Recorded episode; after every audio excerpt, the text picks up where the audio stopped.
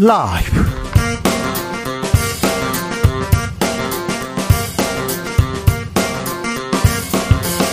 2023년 9월 6일 수요일입니다. 안녕하십니까. 주진우입니다. 대통령실에서 김만부, 김만배 인터뷰 대선 공작이다. 이렇게 말했었죠. 오늘 국민의힘에서는 배우로 민주당이 의심된다고 했습니다. 검찰은 김만배 씨 전격 압수수색 나서면서 추가 구속해야 된다고 했습니다. 김만배 씨 누나가 윤 대통령의 부친 집을 사기도 했는데요. 김만배 씨 인터뷰 사태 어디까지 갈까요? 김성태 국민의힘 강서울 당협위원장과 이야기 나눠봅니다. 단식 중인 이재명 민주당 대표 링 위에 선수 잘못하면 끌어내리는 게 민주주의다 이런 말했습니다. 민주당 내에서도 탄핵 이야기 나오는데요. 민주당은 어떤 전략일까요? 공동 혁신 구역에서 짚어봅니다.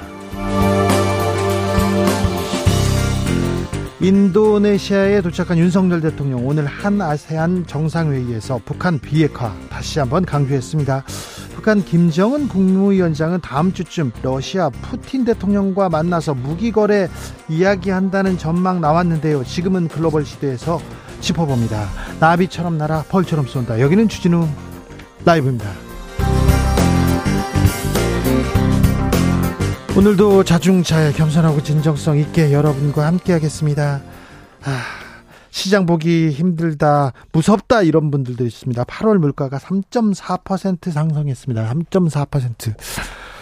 폭염 탓에 먹거리 특별히 많이 올랐는데 과일 하나 들으면 5천 원, 만 원이에요. 아, 너무 무서워요. 그런 분들이 있습니다. 물가를 잡아야 되는데 민생을 챙겨야 되는데 잘 못 잡는 것 같으니 우리가 한번 잡아볼까요? 아, 물가에 대한 고민 한번 얘기해 보자고요. 물가 잡는 법 한번 어, 토론해 보자고요. 우리의 지혜를 좀 나눠 보겠습니다. 문자는 샵 9730, 짧은 문자 50원, 긴 문자는 100원이고 콩으로 보내시면 무료입니다. 그럼 주진우 라이브 시작하겠습니다.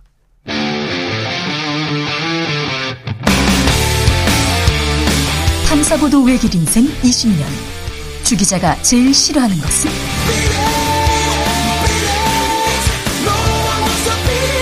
이 세상에서 비리와 부리가 사라지는 그날까지. 오늘도 흔들림 없이 주진우 라이브와 함께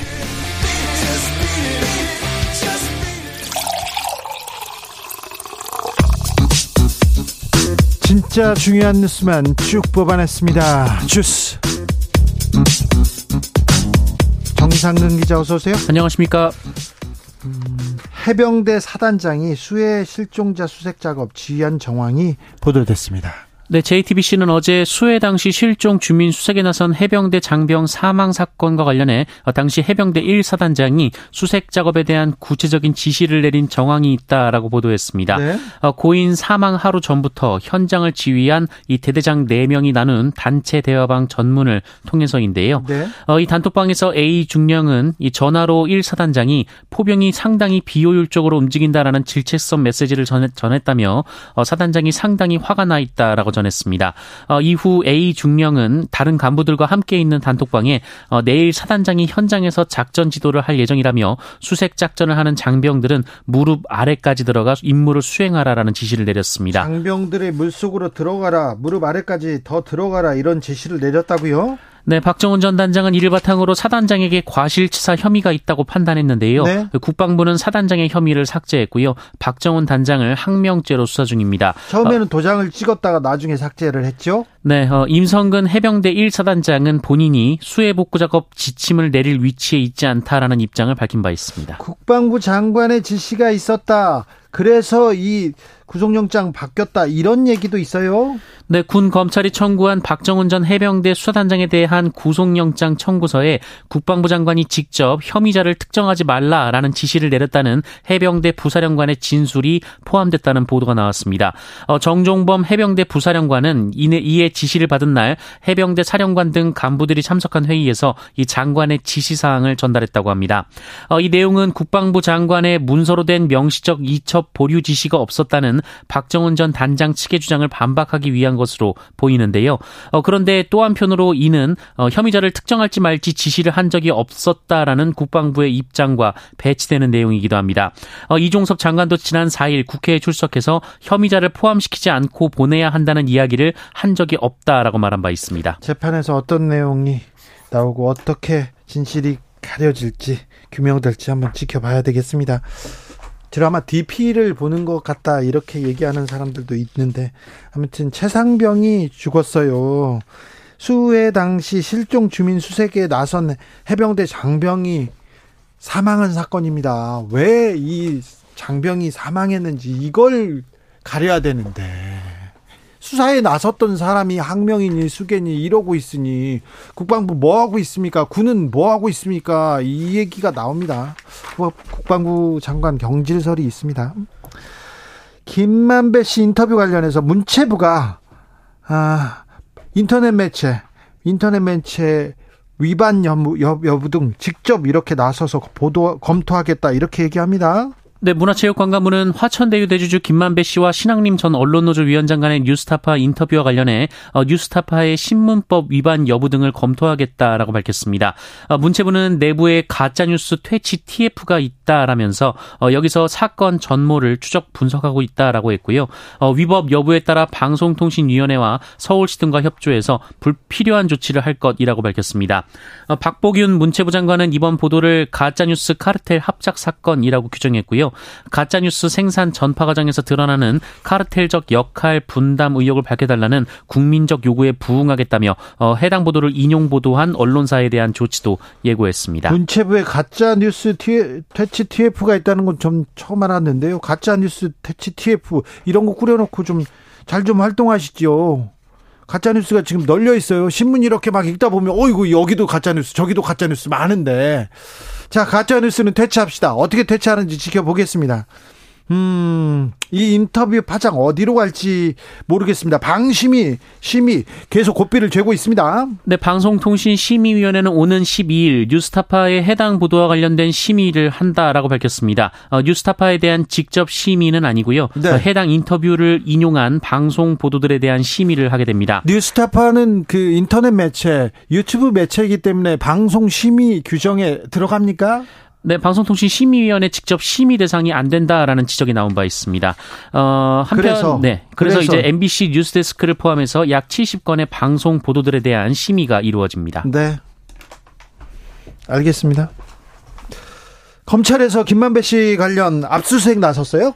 네, 서울중앙지검은 오늘 오전 배임 증제 및 청탁금지법 위반 혐의로 김만배 씨의 주거지와 화천대유 사무실 등을 압수수색했습니다. 네. 아, 뉴스타파 인터뷰 관련 압수수색인데요. 네. 아, 김만배 씨가 이 인터뷰에서 부산 저축은행 수사를 어, 당시 주인 검사이던 윤석열 검사가 덮었다라고 주장한 바 있는데 네. 어, 검찰은 이것을 신학님 전 언론노조 위원장과 공모한 허위 인터뷰라고 보고 있습니다. 네. 어, 검찰은 압수물 분석이 끝나는 대로 신학님 전 위원장과 김만배 씨를 피의자 신분으로 불러 조사할 예정이라고 밝혔습니다. 있습니다. 대장동 관련해서 많은 뉴스가 쏟아졌습니다. 특별히 김만배 씨 인터뷰도 있었는데 김만배 씨가 이렇게 얘기했어요. 그래서 뉴스타파에서 보도했습니다. 아, 그런데 갑자기 지금 대선이 끝나고 지금 왜 이 인터뷰가 논란이 되는지 검찰 수사는 어디로 가는지 한번 지켜보겠습니다. 강승규 대통령실 시민사회 수석이 있습니다. 그 전에도 설화 몇 차례 이렇게 일으킨 적이 있었는데요. MBC 관련해서 통화 녹취록이 공개됐습니다. 네, 지난해 9월 윤석열 대통령의 비속어 발언 논란이 불거졌을 당시 강승규 대통령실 시민사회 수석과 한 남성의 통화가 녹취된 파일을 인터넷 언론 더 탐사가 보도했습니다. 어, 이 보도에 따르면 강승규 시민사회 수석은 MBC를 매국 언론이라고 지칭했다고 하고요. 매국 언론요? 네, 강순규 수석과 통화한 남성이 우파 시민들을 총동원해 시위해야 한다라고 말하자 어, 주변에 좀 그렇게 전해달라라는 말을 했다고 더탐사는 보도했습니다. 어, 이에 민주당은 강순규 수석이 관제 대모를 부추겨 국민을 기만하려 했다라고 비판했는데요. 어, 이에 대한 강순규 수석이나 이 통화를 한 남성 어, 그리고 대통령실도 입장은 아직 나오지 않았습니다. MBC가 취재했을 거 아니에요? 어, MBC는 강순규 수석의 두 차례 통화 뒤로 추정되는 지난해 9월 27일부터 연말까지 MBC 앞에서 31한 차례의 외부인 집회가 신고됐다라고 보도했습니다. 어, 이중 소모 씨라는 사람이 총 11번 집회를 신고했는데요. 강승규 수석과 통화한 통화자는 이 소모 씨와 함께 어, 식사를 한다라는 대화를 주고받았다고 MBC는 보도했습니다. 이 소모 씨도 MBC 측에 강승규 수석과 밥을 먹었다라고 증언했다고 합니다. 대통령실 수석이 음, 보수단체 사람하고 만나고 가서 이렇게 관제 데모를 하고 이런 일이 있으면 굉장히 진짜 세상이 발칵 뒤집혔을 텐데 이런 일이 많기 때문에 우리의 세 번째 뉴스로 이렇게 막 나옵니다. 음, 근데 이 CCBB는 좀 가려야 될 것 같습니다. 강승규 수석이 왜 이 사람하고 만났고 왜 관제 데모를 부추겨 부추겼다는 의혹을 받는 건지에 대해서는 수사가 좀 진행됐으면 하는 생각이 있는데 어찌 되는지 좀 지켜보겠습니다. 많은 일이 있는데 그런데 매국 언론이라고 MBC를 이렇게 지칭하고 단합하는 모습을 보이고 뉴스타파를 또 이렇게 심의하면서 아, 밀어붙이면 이 언론사들이 위축될까요? 그러지는 않을 것 같은데 그런 생각도 좀 해보겠습니다. 그런 생각이 들어요. 공수처가 감사원 압수수색에 나섰습니다. 네, 전현희 전 국민권익위원장에 대한 감사원의 표적 감사 의혹을 수사 중인 고위공직자 범죄수사처가 오늘 감사원에 대한 압수수색에 돌입했습니다. 음. 감사원은 지난해 9월 전현희 전 위원장의 근무 태만 의혹을 비롯한 10개 항목에 대해서 권익위 특별감사를 실시한 바 있습니다. 공수처가 감사원을 압수수색한다. 이 문제도 어떻게 되는지 지켜봅니다. 이재명 대표의 검찰 수사는 어떻게 되고 있습니까? 네, 검찰과 이재명 민주당 대표가 소환 일정 조율에 계속 엇박자를 내고 있다라는 보도가 나오고 있습니다. 아, 검찰이 이재명 대표에게 이번 주 출석을 재통보했는데요. 네. 앞서 이재명 대표는 다음 주인 오는 12일 출석을 통보했는데 네. 아, 검찰은 이를 거부하고 늦어도 이번 주엔 피의자 조사가 이뤄져야 한다 아, 이렇게 밝힌 것으로 전해졌습니다. 제가 피고인으로 20년 넘게 살고 있지 않습니까? 그런데 이 검찰하고 이렇게 소환, 뭐 조사 이럴 때 조율을 합니다. 신경전을 벌이기도 해요. 저 못 갑니다. 이렇게 얘기하기도 하는데 하기도 하는데 이 검찰 소환 날짜 그리고 이재명 대표 못 간다 이런 내용이 이 언론 지상에 나오는 거는 조금 좀 부적절한 것 같아요. 그냥 조용히 얘기했으면 좋겠는데 검찰이 왜 언론에 공개하는지 그리고 이재명 대표가 또 언론에 공개하는지 음, 왜 그럴까요? 지켜보시죠. 윤석열 대통령은 인도네시아에서 지금 회의 중입니다. 네, 윤석열 대통령은 현지 시간으로 6일 인도네시아에서 한 아세안 정상회의에 참석했습니다. 어, 이 자리에서 윤석열 대통령은 한미일 3국은 아세안이 주도하는 지역 구조에 대한 전적인 지지를 보낸다라고 밝혔습니다. 지금은 글로벌 시대에서도 윤석열 대통령의 순방 자세히 살펴봅니다. 2부 어, 주목해 주십시오. 9월 모의 평가가 있었습니다. 네, 이른바 킬러 문항 논란 이후 처음으로 모의 평가가 치러졌습니다. 어, 한국교육과정평가원은 교육부의 사교육 경감 대책에 따라 어, 소위 킬러 문항을 배제했으며 공교육 과정에서 다루는 내용만으로도 변별력을 확보할 수 있도록 적정 난이도의 문항을 고르게 출제했다며 출제 의도를 밝혔습니다. 언론에서는 킬러 문항은 없었다라는 평가는 내리고 있는데요. 그러나 기존 모의 평가와 비교해 크게 어려워지지도 쉬워지지도 않았다. 라는 평가도 나오고 있습니다. 네. 아, 다만 킬러 문항의 부재로 최상위권 변별력이 지난 6월 모의 평가에 비해 떨어질 수도 있다라는 전망도 한편에선 있었습니다. 킬러 문항 얘기 그리고 교육 카르텔 얘기가 나왔는데 우리가 조금 더 나은 교육 제도를 만들고 있는지 좀 더 나은 교육을 우리 아이들한테 주고 있는지 그 부분에 대해서 저희가 어, 내일 어, 내일 귀한 분들 모셔가지고 얘기 한번 들어보겠습니다. 폭행을 당하고 끌려가던 아내가 저항했습니다. 정당방위로 봐야 할까요? 아닐까요? 정당방위 아닙니까? 당연한데요. 헌법재판소에서 판단이 있었습니다. 네, 부부싸움을 하다가 폭력을 행사하는 남편에게 저항한 아내를 폭행죄로 기소유예한 검찰 처분이 헌법재판소에서 취소가 됐습니다. 네. 헌법재판소 재판관 전원 일치가 나왔는데요. 이게 옛날 일이 아니에요. 네, 이 사건은 지난 2021년 벌어진 사건인데 어, A 씨가 집에서 남편과 다투던 중 남편의 팔을 할퀴어 다치게 한 사건입니다. A 씨는 남편이 자신을 잡아 끌거나 배를 차고 물건을 던지는 등 폭행을 했고 어, 이에 저항하다 벌어진 일이라고 주장했는데요. 어, 실제로 A 씨는 남편에게 차여서 넘어지다 책상에 부딪혀서 전치 4주의 골절상을 입었습니다. 아이고. 그런데 인천지검은 A 씨에게 폭행 혐의가 있다며 기소유예 처분을 내렸습니다. 부인한테요? 네, 남편도 상해죄를 적용해서 기소유예 처분을 했습니다. 어, 기소유예는 혐의가 인정되지만 검사가 재판에는 네. 넘기지 않는 처분인데요. 네. 어, 형사처벌은 면할 수 있지만 민사 책임의 근거가 되고 어, 수사 경력 자료도 일정 기간 보존됩니다. 어, 이에 A 씨가 헌법 소원을 냈는데요. 헌법재판소는 A 씨의 행위는 폭행을 회피하기 위한 최소한의 방어 수단이라며 정당 방위에 해당할 여지가 충분하다라고 판단했습니다. 남편이 배를 찼습니다. 배를 차다 가지고 넘어지다 책상에 부딪혀서 전치 4주 골절상을 입었습니다. 거기에 저항을 했는데 정당 방위로 봐야 되는 게 당연하잖아요. 근데 아내한테도 폭력 혐의를 하, 이렇게 씌웠다니 검찰 처분 좀 이해할 수 없습니다. 헌법재판단 당연한 판단인 국민의 상식에 이게 부합한다 이렇게 생각되는데 참 씁쓸한 일이 지금도 있네요. 네. 검찰이 이성윤 전 서울중앙지검장 그리고 박은정 전 법무부 감찰 담당관에 대한 감찰에 착수했다고요? 네, 서울중앙지검은 이성윤 전 서울중앙지검장과 박은정 전 법무부 감찰 담당관을 대상으로 감찰에 착수했습니다. 대표적인 반윤 검사로 찍힌 사람들이죠. 네, 이른바 윤석열 검찰총장 찍어내기 감찰 의혹과 관련된 건인데요. 네. 어, 지난 2020년 채널A 사건과 관련된 한동훈 당시 검사장을 감찰하던 중그 어, 자료를 법무부 감찰위원회에 제공했다라는 내용입니다.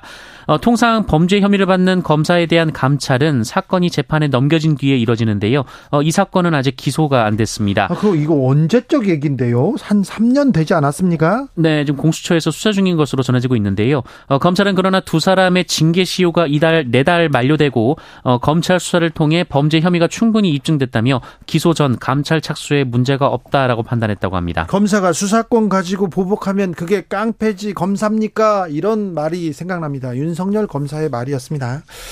새로운 코로나 변이가 국내에서도 발견됐어요. 네, 새롭게 등장한 코로나19 변이 피롤라 확진자가 국내에서 처음으로 발견됐습니다. 어, 이 변이에 감염된 확진자는 해외 여행력이 없어서요. 이 국내 감염 사례로 추정이 되고 있습니다. 어, 증상은 경증이며 추가 확진자는 아직 나오지 않았습니다.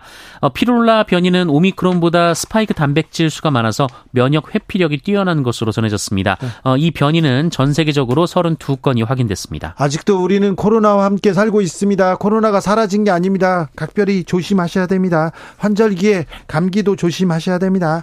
주스 정상근 기자와 함께했습니다. 감사합니다. 고맙습니다. 물가가 너무 높아요. 좀 잡아주세요. 나만의 물가 잡는 법은 있습니까? 나눠봐요 하는데 자 나눠보겠습니다. 9369님 인터넷으로 주문을 할 때요 사야 할 물건들을 담아놨다가 할인 쿠폰을 주면 그때 주문합니다.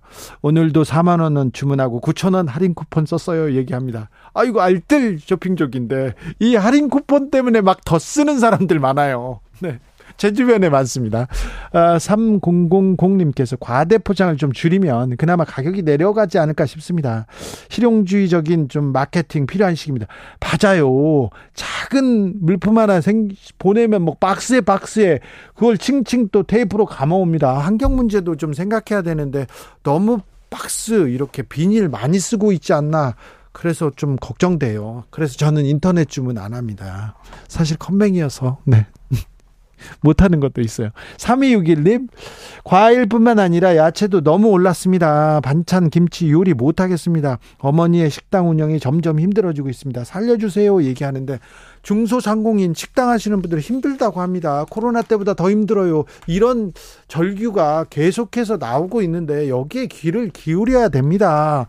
정치권이라면 지도자라면 그래야 합니다. 0013님 농축산물 가격이 올라도 그 혜택이 농어민이나 축산 농가에 돌아간다면 괜찮은데 그러지 못한 현실 너무 안타깝습니다. 한 해는 풍년 들어서 망하고요. 너무 잘 되니까 망해요. 그, 그, 그 가격 폭락했다고. 그리고 다른 날 다른 해는 흉년이 들어서 또 망하고 이 농민들은 이래저래 어려워서 어렵고 중간 상인들만 그리고 또 이게 식당만 이렇게 돈을 버는 아니 한우 가격이 산지에서는 많이 떨어졌다는데 식당 가보세요. 계속 올라가지 않습니까? 이걸 어떻게 해야 되는지 이런 유통 마진 조금 줄이면 그럼 정부 박수 받을 텐데 이런 거는 신경을 안 쓰네. 왜 그런지 모르겠습니다. 김용철님 주라에서 상품을 많이 쏘면 물가에 도움이 되지 않을까요? 옳습니다. 맞습니다. 그러고 싶은데요. 저희 사정이 좀 그렇습니다. 네. 드리고 싶어요. 줄 수 있는 게 이 뉴스밖에 없어서 죄송합니다. 네. 교통정보센터 다녀오겠습니다. 더 드리려고 노력해야 되네. 임철 씨.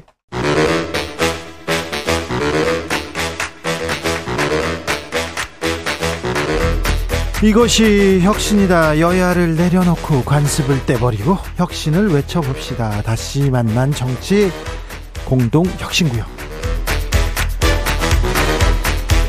수요일 주진우 라이브는 정쟁 비무장지대로 변신합니다. 대한민국 정치를 위한 날선 공방은 환영해 보겠습니다. 주진우 라이브가 지정했습니다. 여야 혁신 연장 세 분 모셨습니다. 자, 먼저 김용태. 네, 국민의힘 김용태입니다. 류호정. 네, 정의당 류호정입니다. 용혜인. 네, 기본소득당 용혜인입니다. 새 청년 정치인 어떻게 보내셨어요 한 주? 김용태. 어떻게 보내셨어요? 쓰레기 주었잖아요. 네, 저희는 저 류호정 의원하고 네. 민주당의 이동학 전 최고랑 함께 네. 그 쓰레기 문제를 좀 집중하려고 네. 그러니까 플라스틱 문제가 굉장히 심각하고 네. 이게 법규가 많이 규제가 풀어졌고 막 이런 이럼에도 불구하고 사실 네. 폐플라스틱 문제 해결이 안 되고 있어서 네. 이 문제를 좀 여야가 초당적으로 한번 해결해 보자. 이 쓰레기 문제는 미래 세대의 삶과도 직결된 문제잖아요. 그래서 네. 저희가 한번 해결해 보기 위해서 뭐 환경 답을 문제에 대해서 제대로 찾지 못할지라도 어쨌든 좀 국회 차원에서 뭔가 답을 내놓고 싶어서 김용태, 류호정 아, 쓰레기 문제, 환경 문제에 나선다 이런 얘기 나옵니다. 그러면 댓글에 바로 정치권 쓰레기 좀 어떻게 해봐 이런 얘기부터 나올 거예요. 그죠? 어, 그렇죠. 네. 저희가 잘 해야죠. 자, 네. 그러면 류호정 의원도 뭐 같은 얘기했고 대정부 질문에서 한덕수 아, 네. 총리하고 얘기가 좀 있었어요. 네, 이번이 이제 대정부 질문 21대 국회 정기의 마지막 마지막 정기회잖아요. 네. 그리고 이제 첫날이 보통 정치 주제 자체가 정치예요. 네. 오늘은 이제 외교안보 통일 쪽이고. 그래서 요즘 뭐 언론에서 양극단의 정치 뭐 말씀 많이 하시는데 그거 자체를 가지고 좀 총리님과 이야기를 나누었고요. 이게 시- 별로 이제 흥, 응해 주시지 응해 주지 주시지 않으시면 어떡하나 고민을 했는데 꽤 답답하다는 것처럼 이렇게 현재 상황에 대해서 말씀하시기도 하고 공감도 해주시고 네. 어쨌든 조금 정치가 지금보다 더 많이 만나서 이야기해야 된다라는 그런 큰 틀에서 좀 네, 공감대를 나눴습니다. 그렇죠. 좀 지혜를 모아봐야죠. 토론해야죠. 용해인 의원은요? 네, 저는 지난주에 이 여야, 그러니까 국민의힘과 더불어민주당이 선거제도를 탄핵 이전으로 되돌리려 하는 것을 막아보려고 좀 애를 많이 썼습니다. 뭐, 류호정 의원이 대화 뭐 이런 얘기 하셨는데, 사실 이런 선거제도 관련돼서는 또 국민의힘과 더불어민주당 간의 대화가 굉장히 잘 되거든요. 아, 그래요? 네, 그래서 뭐 비교섭 단체 정당들 간에 같이 기자회견 을 하기도 하고 김진표 국회의장님 찾아가기도 하고 그리고 이제 이탄희 의원, 최강욱 의원이랑 저랑 이렇게 셋이 관련된 기자회견을 하기 하기도 했습니다. 그래서 어 아마 이제 또 일단은 이런 격한 반응 때문에 이 병립형으로 돌아간다까지는 이제 도장을 찍지 않고 냅둔 것 같은데 앞으로 그러면 과연 촛불 이전으로 선거제도를 돌리려고 하는 최종적인 합의를 할지 좀 국민 여러분들께서 지켜봐 주셔야 되지 않을까 싶습니다. 네, 국회 대정부 질문이 있었는데 인상적인 장면 기억 남습니까? 김용태 최고. 음, 인상적이기보다는 네. 어제 그 서른 의원이 하셨던 탄핵 발언이 좀 네. 우려스러웠어요. 저는 우려요. 예 탄핵. 오늘 이재명 대표도 비슷한 비슷한 논조의 얘기를 하긴 했어요. 그러니까 굳이 민주당 의원들이 쓰시지 않아도 될 말씀들을 대정부 질의에서 하시는 거 보니, 그러니까 저는 서른 의원이 이제 내부 결속용으로 이제 하신 표현이라고 해석은 했는데 정치적인 레토릭으로서 이해가 했는데. 그래도 이 아무리 그 어제 그 대정부 질의를 일부 언론에서 이제 초등학생들 반상회 같다라고도 표현했던 것 같은데 초등학교 학생들끼리 싸우더라도 지켜야 될 선이 있습니다. 엄마나 아빠 이렇게 건들기 않기 막 이런 거 하지 않습니까? 근데 탄핵 발언 이런 거는 좀 여야 의원들이 야당 특히 야당 의원들이 좀 자제해 줬으면 좋겠다 말씀드리고 싶습니다. 저는 이제 서른 의원님 같은 경우는 또 오선 의원이시잖아요. 그런데 나서서 저렇게까지 말씀을 하신다고 하는 생각을 좀 했고요. 민주당에서 내년 총선 때 대통령이 잘못하고 있다. 국민의힘 뭐 하고 있느냐.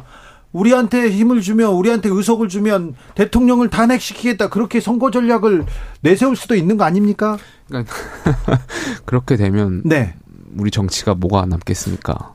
저, 아, 예. 네, 저는 대통령 탄핵이 무슨 볼드모트인가라는 생각은 좀 들어요. 그러니까 그 유상범 국민의힘 수석 대변인이 이걸 가지고 내란 선동이다라는 표현까지 오늘 굉장히 강력하게 했거든요. 네. 근데 이걸 언급하면 정말 국민의힘 말대로 내란 선동이 되는 건가? 이 대통령의 국정 운영이 헌법에 규정된 국민의 생명 안전을 지키는 그 의무를 다하지 못하고 기본권과 민주주의 질서를 억압한다고 본다. 그래서 탄핵이라는 것도 필요하다고 생각하는 국민 모두가 어, 내란 선동자인가? 그리고 박근혜 전 대통령 탄핵의 증거를 제시했던 윤석열 대통령이 스스로 내란 선동의 기획자인가라고 좀 저는 되묻고 싶고요.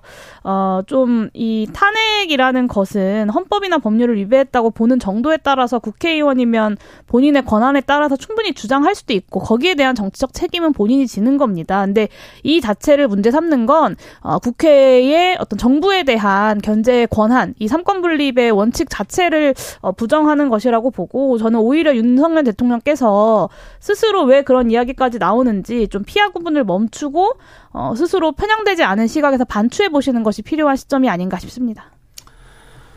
아, 그러니까 뭐 대통령에 대해서 정치적인 비판할 수 있죠. 특히 네. 야당은 대통령의 어떤 결정이나 그것이 올바르지 못하다 이런 비판은 할 수 있는데 예. 걸 뛰어넘어서 탄핵이 실제로 뭐 법률과 헌법에 위배된 사항이 있어야지만 가능한 건데 그럼에도 불구하고 이제 하나의 정치적인 레토릭으로서 지지층 결집을 위한 탄핵 발언 같은 경우는 글쎄요 저는 우리 정치가 좀 건강하게 발전해 나가는데 오히려 걸림돌이 되지 않나 네. 그런 생각을 합니다. 류호정. 기자님께서 뭐 의석수를 많이 이렇게 보장해주면 뭐 탄핵을 하겠다 이, 런 전략도 있지 않겠느냐고 하셨는데 네. 사실 지금 정권 바뀐 게 이전 정부에 대한 어떤 비토가 있었기 때문에 바뀌었잖아요. 지금 또 바꿔놓고 보니 이것도 문제인 상황이긴 하지만 네. 그리고 180석 정부 여당을 실제 해보기도 했고요. 그렇기 때문에 민주당에게 다시 더 많은 의석을 준다. 그거는 이제 국민들께서 선택하시지 않을 것이다. 지금 여기 용해인 의원님도 있고 저도 있는 제3지대 가 필요한 시점이다. 그렇게 자, 생각합니다. 민주당은 그런 선거 전략, 그리고 국민의힘은 네. 그 다른 선거 전략, 그리고 제3세대, 뭐, 제3지대도 있다, 이런 얘기를 가지고 토론하는 것이 또 선거 전략, 선거로 나서는 게 또 한 방법이겠죠. 근데 국민의힘은 저희도 야당 홍범도 해봤잖아요. 네. 저희도 과거 이제 문재인 정권 때 이제 극성 정치인들, 구구 네. 정치인들이라든지 이런 분들이 아, 구구라기보다는 좀 뭔가 지지층을 결집하기 위한 분들이 문재인 대통령 탄핵하겠다 뭐 이런 발언들 정권 초기부터 얘기했죠. 다 했어요. 네, 근데 했어요. 당내 그 당시 저희 야당이었지만 야당 내에서도 아 저 발언 너무 같다. 저런 발언 좀 안 했으면 좋겠다. 근데 그 말씀하시는 분들의 의도가 있어요. 결국에는 그그 말을 듣고 싶어하는 진영의 굉장히 네. 지지층들을 위한 계속 그런 배설의 정치를 하고 계신 거라고 전 보여지거든요. 그래서 여- 아마 지금 민주당도 이 탄핵 발언에 대해서 분명히 합리적인 민주당 당원분들은 우려하고 계실 거라고 저는 생각합니다.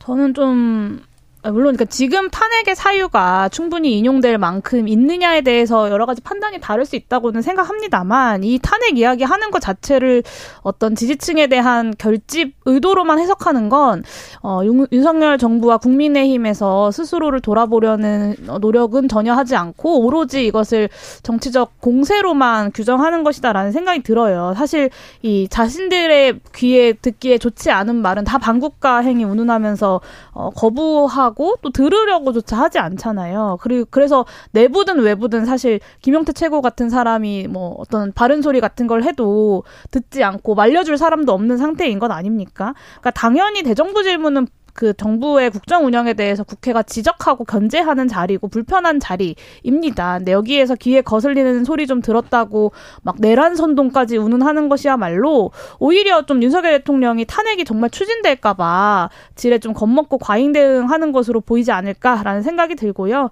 대통령에게 유리할 것도 없다고 생각합니다. 국민들이 어, 이 탄핵이라는 단어가 국회의원들이 선택하게 되는 그 의미를 한번 대통령께서도 스스로 돌아보셔야 되지 않을까라는 말씀을 드리는 겁니다. 계속 이 얘기를 해야 하나요? 그러게요. 그냥 듣고만 있는데도 정말 힘, 힘이 듭니다. 유- 저는 그 대정부질에서 그저 그제 질에서 좀 기억에 남는 것은 김웅 저희 당 김웅 의원이 이제 국방부 장관을 향해서 네. 부끄러운 일 하지 말자라고 지적했던 게 기억이 나요. 예.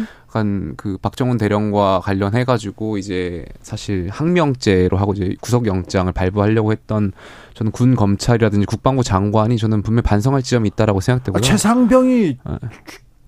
죽었잖아요. 그러니까요. 예, 이, 뭐. 이 죽음 앞에서 지금 뭐 하고 있습니까? 그것 그것이 본질이고 네. 더 나아가서 이게 계속 다른 양상으로 사건이 흘러가고 있는데 아니 국방부 장관이 결재했던 사항이고 그것을 본인이 별- 결심이 바뀌었다고 해서 바꾼 것을 가지고 그것을 이행하지 않았다고 부하 직원 부하 직원이죠. 그러니까 부하를 어, 항명죄로 이렇게 고발 고소를 하는 것은 저는 국방부 장관은 리더로서 자격이 없다라고 생각합니다. 네. 조성빈님께서 더도 말고 덜도 말고 한가위만 같아라 추석이 다가옵니다. 그런 추석이 다가오는데 아, 탄핵, 단식, 적대 세력 그리고 오염수가 매- 뉴스 메인을 장식합니다. 정치인들 세력 다툼 말고 좀 민생 다툼 좀 해주세요. 민생을 위해서 치열하게 싸워야 될 거 아닙니까? 이 얘기합니다.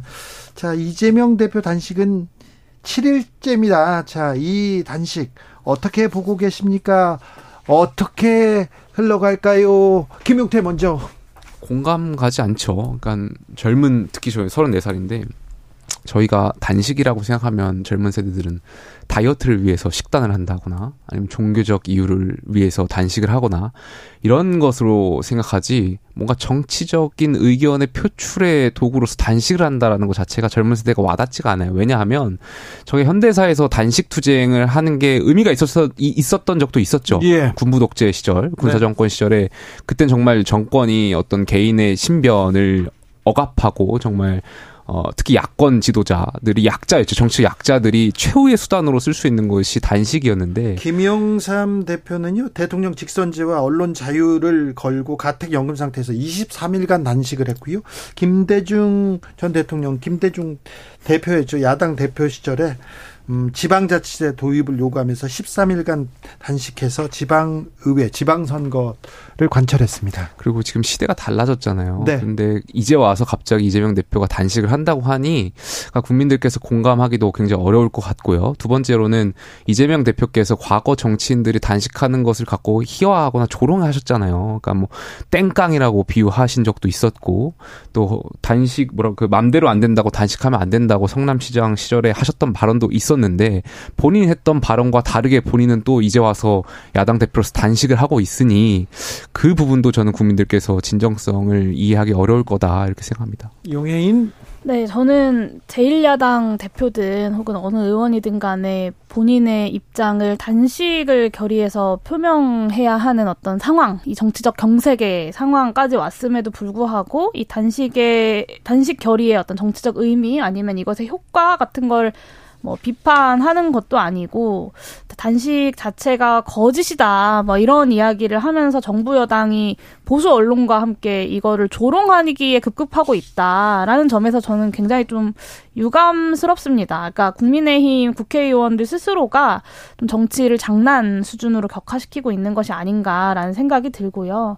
지금 여당을 보면 지금 상임위원회 운영도 사실 거의 제대로 되지 않고 있거든요. 그러니까 대- 다음 총선까지 오로지 대통령 지키기만 생각하겠다. 그러니까 국회를 제대로 운영하지 않겠다라는 의지가 엿보입니다. 그러면서 뭐 정권 내에 여당 내 자정 활동도 멈춰 버린 것 같고 그리고 야당과의 대화도 다 단절되고 있습니다. 아무리 국회가 매번 아무 아수라장 같아도 이전까지는 상임이나 본회의 과정을 통해서 어떤 수기하고 협상하는 과정이 바- 있었습니다. 근데 지금은 오히려 뭐 내란 선동, 공산 전체 주의, 뭐 반국가 행위 같은 프레임들을 더 씌우면서 어떤 야당을 그런 세력인 것처럼 이제 매도하고 그런 세력들과는 어 전혀 대화조차 하지 않겠다라는 걸 대통령께서 직접 나서서 선언하고 계시잖아요. 그래서 어, 제1야당의 대표의 단식이 이런 면을 타개하고 경고하기 위한 측면이지 않았을까라고 저는 좀 이해하고 있고요. 뭐 그런 면에서 대통령께서 이번 대정부 질문이 진행되는 와, 와중에 그리고 추석이 오기 전에 어, 이 여- 야당과의 협치라는 것에 대한 답변을 좀 하셔야 되지 않을까. 아마 지금 이제 해외에 나가 계신데 들어오실 때는 그 답변을 좀 갖고 들어오셔야 되지 않을까 싶습니다. 류정 저희 이제 정의당은 그 자리에서 중대재해기업처벌법 그리고 노란봉투법 관련해서 단식 농성을 했었거든요. 네. 노란 저기 중대재해기업처벌법 때는 잠도 거기서 자고 근데 이제 이미 이재명 대표님 같은 경우는 조금 설명이 많이 필요하잖아요. 그런 점에서 민주주의 수호를 지금 자처하고 국회 본청 앞에 앉아 계실 만큼의 어떤 절박한 현안이 있는지 설, 국민들께 좀 설득력이 부족한 상태이다. 그렇게 생각을 하고요. 근데 굉장히 이제 보기 좋지 않은 현장들도 좀 봤는데 뭐 정치인 행위에 대한 비판은 있을 수 있는데 굉장히 막 그 24시간 동안 단식을 제대로 하, 하는지 보겠다면서 완전 이렇게 울타리를 쳐서 다들 지켜보고 계시고 보니까 뭐 사실 어, 여야가 바뀌었을 때도 그런 일이 있긴 했다더라고요. 서로, 서로가 서로에게 죄를 짓고 있는 중인 것 같은데, 그런 일은 좀 지양되어야 하지 않을지, 정치인들이 그것을 가능하다라고 계속 메시지 줘면 안 될 것 같다라는 생각도 좀 했습니다. 그러니까 뭐, 단식을 말씀하신 대로 이제 비판은 할 수 있죠. 저도 비판을 하는데, 단식하는 그 사람 앞에서 먹는 걸로 조롱할 필요는 없다라고 저는 생각해요. 네. 저는 좀 그 얘기는 좀 드리고 싶은데 절박한 현안들이 과연 그만큼 있나 국민들께서 잘 이해 못하실 거다. 저는 좀 동의하기가 어렵고 사실 절박한 현안들이 너무 많아요. 사실 뉴스를 보는 저도 너무 힘들고 여태 했으면 됐잖아요. 네, 그 어, 저는 네. 그 관, 관계가 풀리지 않고 음. 있는 문제가 해결되지 않고 있는 상황에서 여러 가지 어떤 투쟁의 혹은 어떤 싸움의 문제 해결의 과정에 그 선택지들을 늘어놓는 거 어, 각자가 선택하는 거에 대해서 그렇게 이야기할 수는 없다고 생각하고요.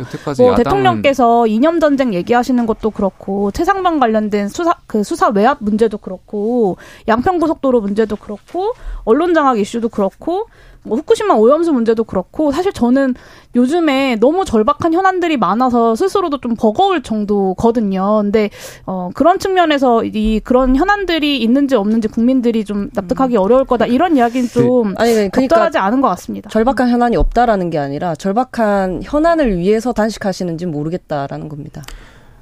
그 야당 대표가 약자가 아닙니다. 국회의 권력은 지금 민주당이 과반 의석을 갖고 있어요. 국민들이 지난 총선에서 민주당의 힘을 줬고요. 실제로 윤석열 정권이 출범했음에도 불구하고 민주당이 대화 타협 없이 힘으로 밀어붙였던 법안도 굉장히 많습니다. 근데 이제 와서 이재명 대표가 본인이 마치 약자인 척, 그다음에 대의 명분을 내세워서 민주주의 파괴를 이야기하면서 단식을 하겠다고 하지만 그것보다는 국민들께서 보시기에 그런 대의 명분보다는 결국에는 개인의 어떤 사법적 정치적 도구로서 단식을 이용하는 거다 이렇게 해석하실 거라고 저는 생각해요. 저 약자인 척하면 그 얘기 한 말씀만 좀 드리고 싶은데 그러면 백석이 넘는 국민의힘은 약자인가라는 아, 이야기를 약자란 말씀 네, 드린 게 아닙니다. 김영태 최고뿐만 아니라 그 국회에서 이제 여당과 그리고 더불어민주당이 싸우다 보면 항상 국민의힘 의원님들이 하시는 말씀이 소수 야당이라서 소수 야당이다. 그래서 너무 힘들다 이런 얘기 많이 하세요. 근데 유호정 의원님 잘 아시잖아요. 정말 진정한 의미의 소수당이 무엇인지, 과연 백석을 넘게 갖고 있고 국정을 운영하는 정당이 어떤 소수 야당이자 약자라고 할 수 있는지, 저는 그 부분은 국민의힘에서도 좀, 어, 할 말이 없는 부분이 아닌가라는 생각이 좀 듭니다. 리어정원 네, 제가 어제 국회 대정부 질문에서 국무총리님께 대, 윤석열 대통령과 이재명 이재명 대표의 만남을 좀 주선해달라고 했거든요. 네. 대정부 질문이기도 하고 또 정부 여당의 책임이 더 많다고 생각을 하기 때문에 먼저 그렇게 나서달라고 얘기는 했지만 저는 지금 이재명 대표도 마찬가지로 밥을 먹지 않는 선택이 아니라 김기현 대표를 만나서 밥을 먹고 대통령을 만나서 밥을 먹을 수 있는 무언가를 해야 된다고 봅니다. 근데 사실 지금 당 내에서 뭐 명락회동도 굉장히 어렵게 성사가 되고 그래서 참 힘들죠. 자, 왜 지금 이념인가 이 얘기 나옵니다. 그러다가 조금 쑥 들어가나 홍범도 논란 지나가나 그렇지만 또 오늘도 친일 논란 그리고 또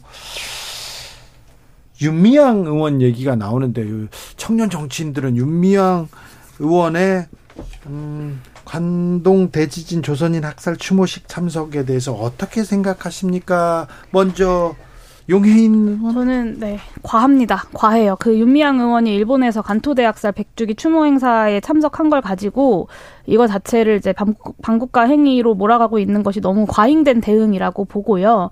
뭐 여기 계신 김용태 최고도 사실 간토대 학살이 얼마나 끔찍한 비극이었는지는 잘 아실 거, 겁니다. 이 간토대 지진 이후에 일본 정부가 국민 불안을 없애기 위해서 끔찍한 대학살을 방조하고 조장한 결과 6천 명이 넘는 조선인 이것도 추정입니다.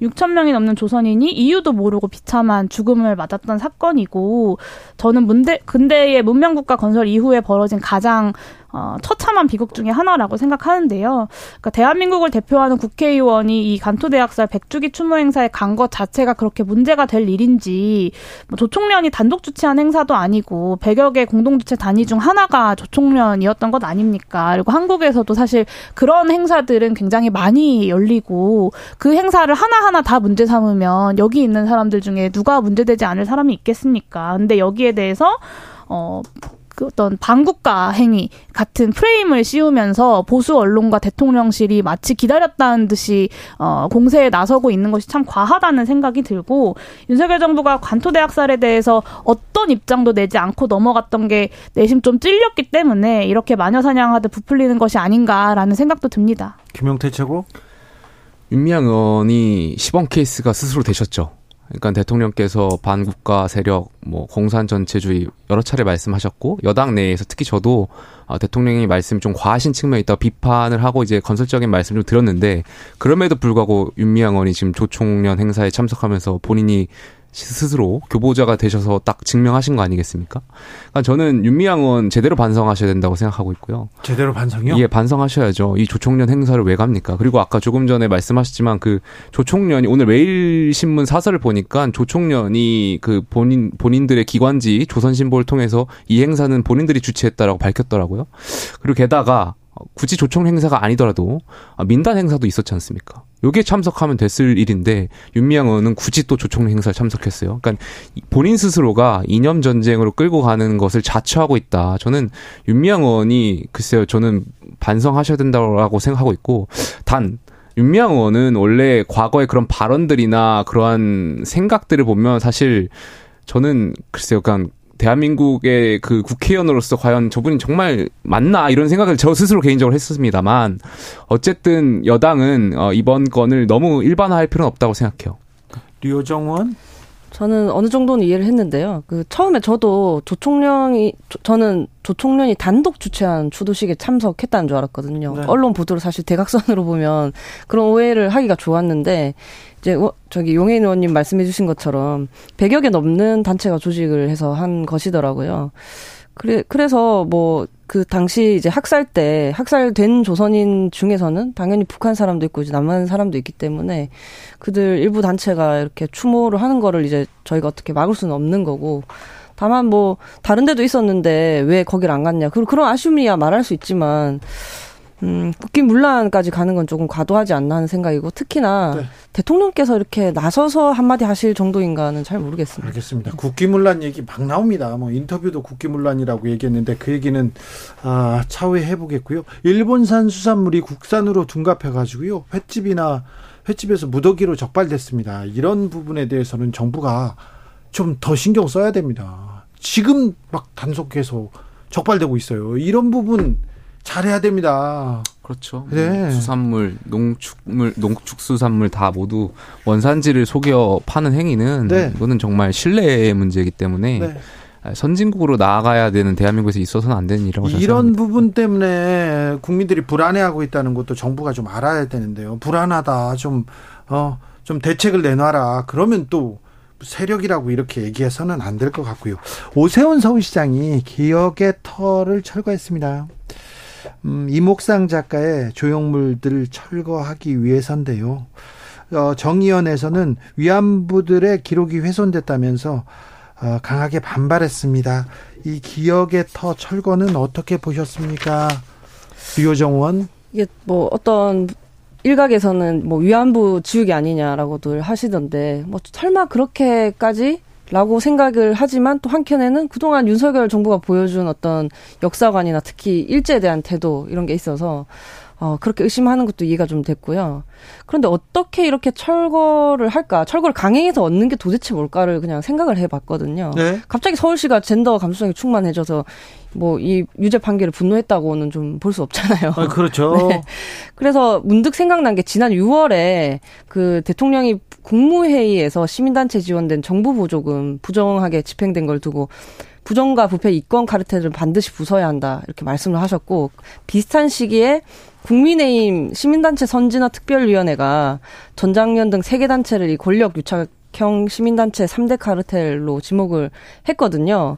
그래서 뭔가 위안부 지우기라기보다는 서울시가 대통령과 국민의 힘을 힘의 뜻을 받아들여서 시민단체 카르텔 부수기를 하고 계신 거 아닌가.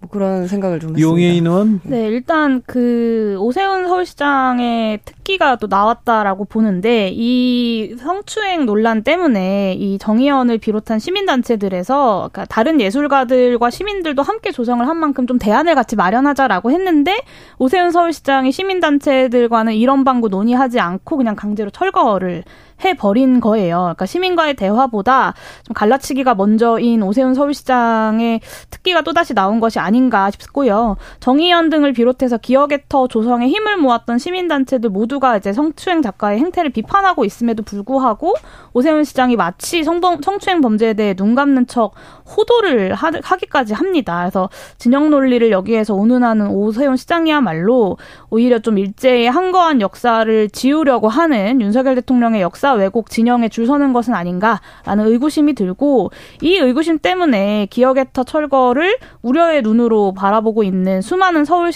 그 시민들을 안심시키기는커녕 기습 철거를 택하는 방식으로 어, 하고 있다는 것도 굉장히 우려스럽습니다. 이 피해 기록을 위안부 피해 기록을 지워버리고자 하는 게 아니라면 오세훈 서울시장이 빨리 시민단체들과 협의를 해서 제대로 피해자들을 기릴 수 있는 조형물을 재조성해야 된다고 봅니다. 김영태 최고 그건 아무리 작품과 작가를 따로 생각하자고 이제 예술 작품 그렇게 봐야 된다라고 말씀들은 하시지만 아무리 생각해도 저는 좀 이해가 가지 않아요. 그러니까 이 위안부 기리는 장소인데 이 작가가 성추행 관련해 성범죄 관련해 가지고 성그 유죄 판결을 받은 분의 작품을 존치하는 것이 과연 맞는 것인가? 그리고 이 시민단체가 예, 예. 이 1심이 끝났고 지금 재판 중입니다. 그 특히 이 위안부 기림 단체가 이 작가를 두둔하는 것도 저는 솔직히 좀 맞지 않다고 봐요. 그래서 이 문제는 뭐 저는 철거해야 된다라고는 생각이 있는데 다만 이제 용해인 의원께서 말씀하셨던 것처럼 다른 작가분들을 통해서 위안부 분들의 어떤 그런 기림을 기억하고 하는 그런 행동들은 할 필요가 있다 저는 생각됩니다. 두둔하셨다는 말을 책임지실 수 있는지 저는 좀 묻고 싶은데, 그러니까 이 관련 단체들에서도 무조건 이걸 존치해야 된다라고 이야기하지 않아요. 그러니까 다른 작가들과 시민들도 함께 마련을 했기 때문에 이것을 대안을 마련해서 조정하는 과정들이 필요하다는 거고 이 성추행 사실을 두둔했다라는 것은 좀 근거가 없는 말씀이신 것 같습니다. 그렇게 해석될 여지가 네. 있다라는 말씀인 거죠. 이게 청, 성추행범을 옹호한다고 하는 게 아니라 작품과 그 작품에 담긴 위안, 위안부 할머니들의 생애와 증언 그 실제로 담겨 있잖아요. 그 하신 작품이 그것을 지키고 싶은 거죠.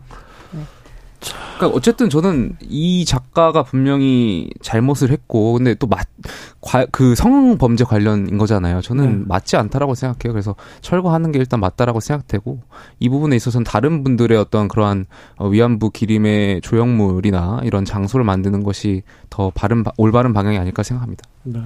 속보 말씀드립니다. 법원에서 김만배 추가 구속 안 하기로 했습니다. 불구속 수사를 받고 재판을 받는다는데 아 구속된 지 6개월이 돼서 지금 김만배 씨는 풀려나게 됩니다. 그러면은 이 지금 압수수색까지 이뤄지고 검찰에선 더 구속해달라고 했는데 이 인터뷰 의혹은 어떻게 흘러갈지 이 부분에 대해서도 저희가 자세히 짚어보겠습니다.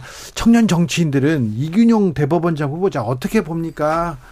짧게 부탁드리겠습니다. 김용태 최고. 뭐 일단 청문회가 열려봐야지 알겠죠. 아 그래요? 네. 뉴스 왜 각종 의혹들 나오던데요? 아, 여기 판결에 대해서 좀 비판하시는 분들이 있는데 일단 그 판결 하나 자체만 가지고 전체를 보실 필요는 없을 것 같고 전반적인 네. 판결을 다 봐주셨으면 좋겠습니다. 용혜인. 네, 엠번방은 손방망이 처벌을 먹고 자랐다라는 말이 있는데요. 이번에 논란이 된 그 이균용 후보자의 과거 판결들을 보니까 대한민국 젠도평력은 이균용의 판결을 먹고 자랐다라고 표현해도 과언이 아닐 것 같습니다. 아 이균용의 판결을 먹고 자랐다. 네, 아 네.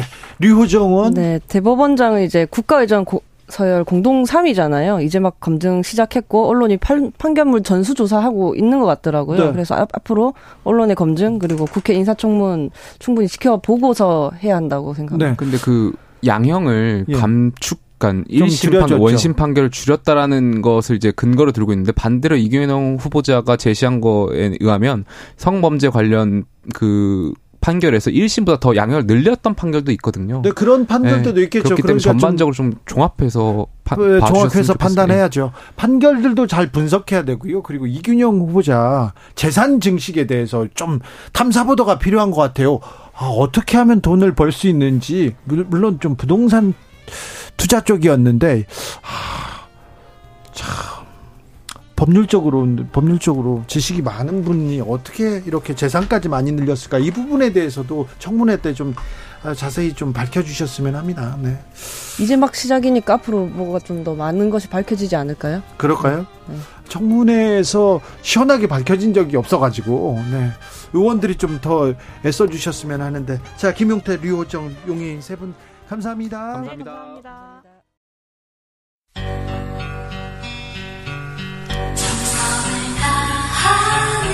정성을 다하는 국민의 방송. KBS 주진우 라이브. 그냥 그렇다고요.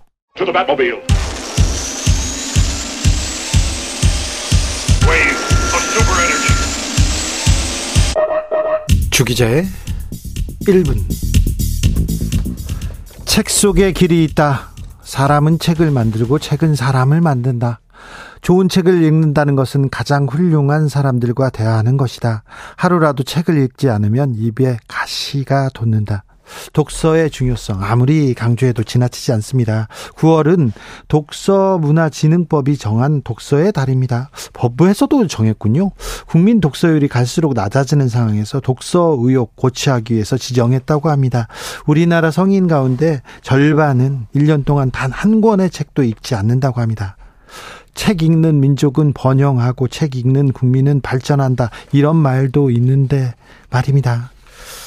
아, 예산안 꼼꼼히 이렇게 쳐다봤어요. 근데 저는 이 대목이 가장 걸렸습니다.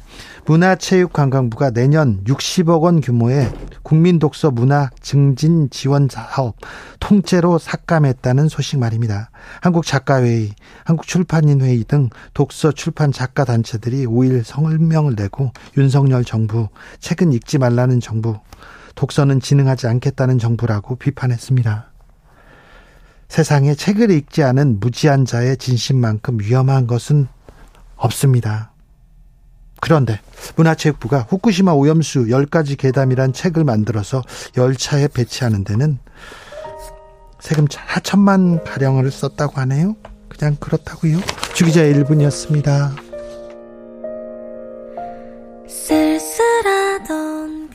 아이유 나의 옛날 이야기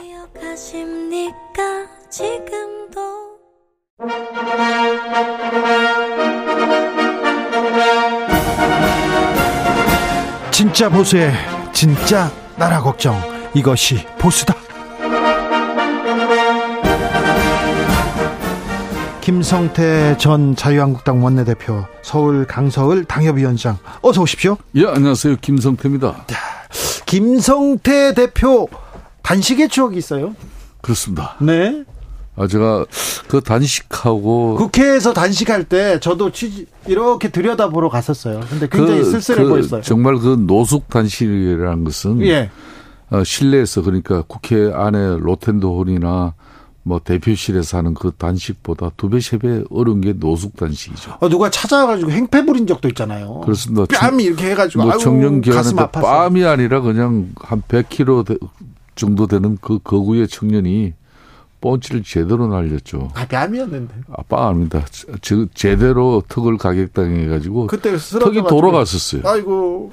그래가지고 제가 또 병원에 가서 엑스레이 찍고. 예. 뭐목 기부서 하고 그리고 단식 현장으로 네. 복귀했죠. 그래서 또 단식했죠. 네, 그렇습니다. 네.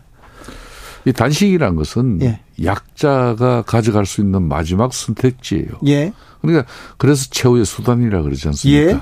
그러니까 이 최후의 수단을 행사할 때는 네. 자신의 처절한 어떤 그런 진정성이 네. 이파탁에 깔고 양심적인 어떤 그 입장을 유지하지 못하면 단식은 결코 성공하지 못합니다. 자, 이재명 대표 처절한 그러니까 처절한 그 처절함의 발로 아닙니까? 그러니까 저 같은 경우는 그때 이제 뭐 한국당이 당시 자유한국당이 네. 앞에 박근혜 대통령 탄핵 이후에 쉽게 말하면 지나가는 개도 안 쳐다볼 정도로 질이 멸렬했죠. 질이 멸렬했죠. 네. 그러니까 뭐 당 지지율이 10% 12%뭐 맨날 이랬어요. 네.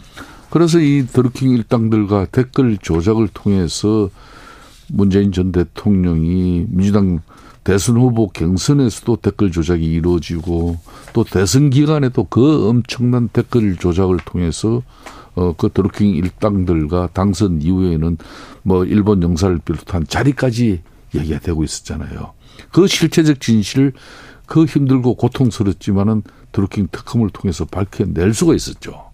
그게 보람이었고 제가 이런 것은 한마디로 건강을 잃었죠. 그 이후에 잘 못 드시고 굉장히 그러니까 뭐 한뭐 뭐, 어, 9박 10일 그렇게 마치고 나니까 몸의 면역 체계가 무너져 가지고 정상적인 어 사람의 체온 36조 6.5도에서 춥거나 더우면은 이걸 몸이 자연스럽게 적응이 돼야 되는데 이건 추우면 견딜 수 없을 정도로 추워지고 더워지면 몸이 그냥 견디지 못할 정도로 더워지고. 그러니까 그 단식 이후에 제가 한 2년 정도는 여름에 나 때문에 에어컨 꺼라 그럴 수는 없는 거고 저는 저 이렇게 무릎팍 밑에 탁자 밑에는 늘 그 전열기를 틀고 있었어요. 어, 이재명 대표는 성남시 시장 시절에 단식을 한 적이 있었습니다. 네. 그리고 다시 얘기했는데 아까 대표님께서 처절한 진정성의 발로다. 단식은 마지막 수단이다. 최후의 수단이다. 그렇습니다. 얘기했죠. 이재명 대표 그런 거 아닙니까? 그러니까 저는 얼마나 절실하고 절박하면은 예. 168석의 국회 제1당, 예. 제1당 당수가 당 대표가 네. 그런 절대적인 입법 권력을 가진 사람이 왜 마지막 수타, 수단을 선택하는 자 이게 이해가 안 돼요. 국회에서 입법 권력 168석이면 뭐든지 다 할 수 있거든요. 아니 안 되니까. 아 그러니까 반대하려고 아, 폭주를 그러니까 막으려고요. 결론은 제가 많은 시간 고민을 해봤는데 네. 결론은 정치적인 한마디로 이재명 대표 주변에 아주 정말 고도의 정치 기술자들이 아니 정치인이 단식을 합니다. 정치적인 이유죠. 그 정치적 100% 이유죠. 그런데 이거를 뭐 단적으로 이야기해 버리면은 지금 이제 체포 동의안이 결국 멀지 않아서 날라오겠죠. 이 체포 동의안을 불체포 특권을 자기는 포기했어 포기하겠다. 예. 작년 전당대 후보에서부터 6월 달 또 당 대표 국회 대정부 연설에서 그리고 그걸 가지고 박광원 또 원내대표가 원총회까지 해서 의결시켰지 않습니까? 그런 상태임에도 불구하고 앞으로 검찰에서 체포영장을 국회에 넘기면은 네. 이걸 어떻게 이제 부결시킵니까? 그죠? 가결시켜야 되는데 유일한 방법이 아니 말로 이제 지금 오늘 7일차인데 네. 앞으로 이재명 대표가 이제 지금부터는 뭐 그런 여러 가지 단식의 의혹을 제기하니까 흔히 말하면 당 대표실에 밤 10시부터 그 다음날 10시까지 이 12시간도 이제 나 거기 안 가겠다. 지금 현재 이 천막에서 그대로 내 단식 들어간다. 이러면 그때부터 이게 이제 제대로 된 단식이 돼요. 그렇잖아요. 아니, 뭐. 저 같은 경우도 이게 뭐 처음 노숙 단식을 시작할 때 왜 그 진정성 때문에 한 거거든요. 그랬더니 진짜 뭐 CCTV 카메라 이 삼각대 설치가 24시간 관찰했어요. 그게 단식이라는 건 제대로 3일만 하면 오장육부가 뒤틀어집니다. 추 기자께서도 가끔 이렇게 몇 년 만에 한 번씩 건강검진 하느라고 전, 전날 저녁 밥 한 끼 굶으면 그 뒤날 눈이 노래지죠. 그죠? 저는 그렇지는, 저는 그렇지는 않아요. 네, 하여튼 간에. 네. 얼마나 힘들어집니까? 네. 그런 상황인데 이게 3일 지나면 오장육부 뒤틀어지죠. 한 5일 지나면은 그냥 짜증스러워요. 그냥 기운이 없으니까 말하는 것도 말하기도 싫고 상대 이야기 듣는 것도 싫어요. 그냥 그리고 7일쯤 되면 저 경험으로는 그냥 이상한 정상이 나와요. 그냥 호흡도 그냥 어, 갑 호흡도 이렇게 불규칙하고 지금 저 7일째 이재명 대표 어, 밤에 깨졌습니다. 어, 밤에 그냥 이제 무서워지고 불안한 생각이 들고 막 그런 거예요. 지금 제일 힘들 때죠. 네. 정선. 그런데 이제 제가 볼 때는 이재명 대표 단식 진짜 단식은 지금부터 난 시작할 거라고 봅니다. 아니,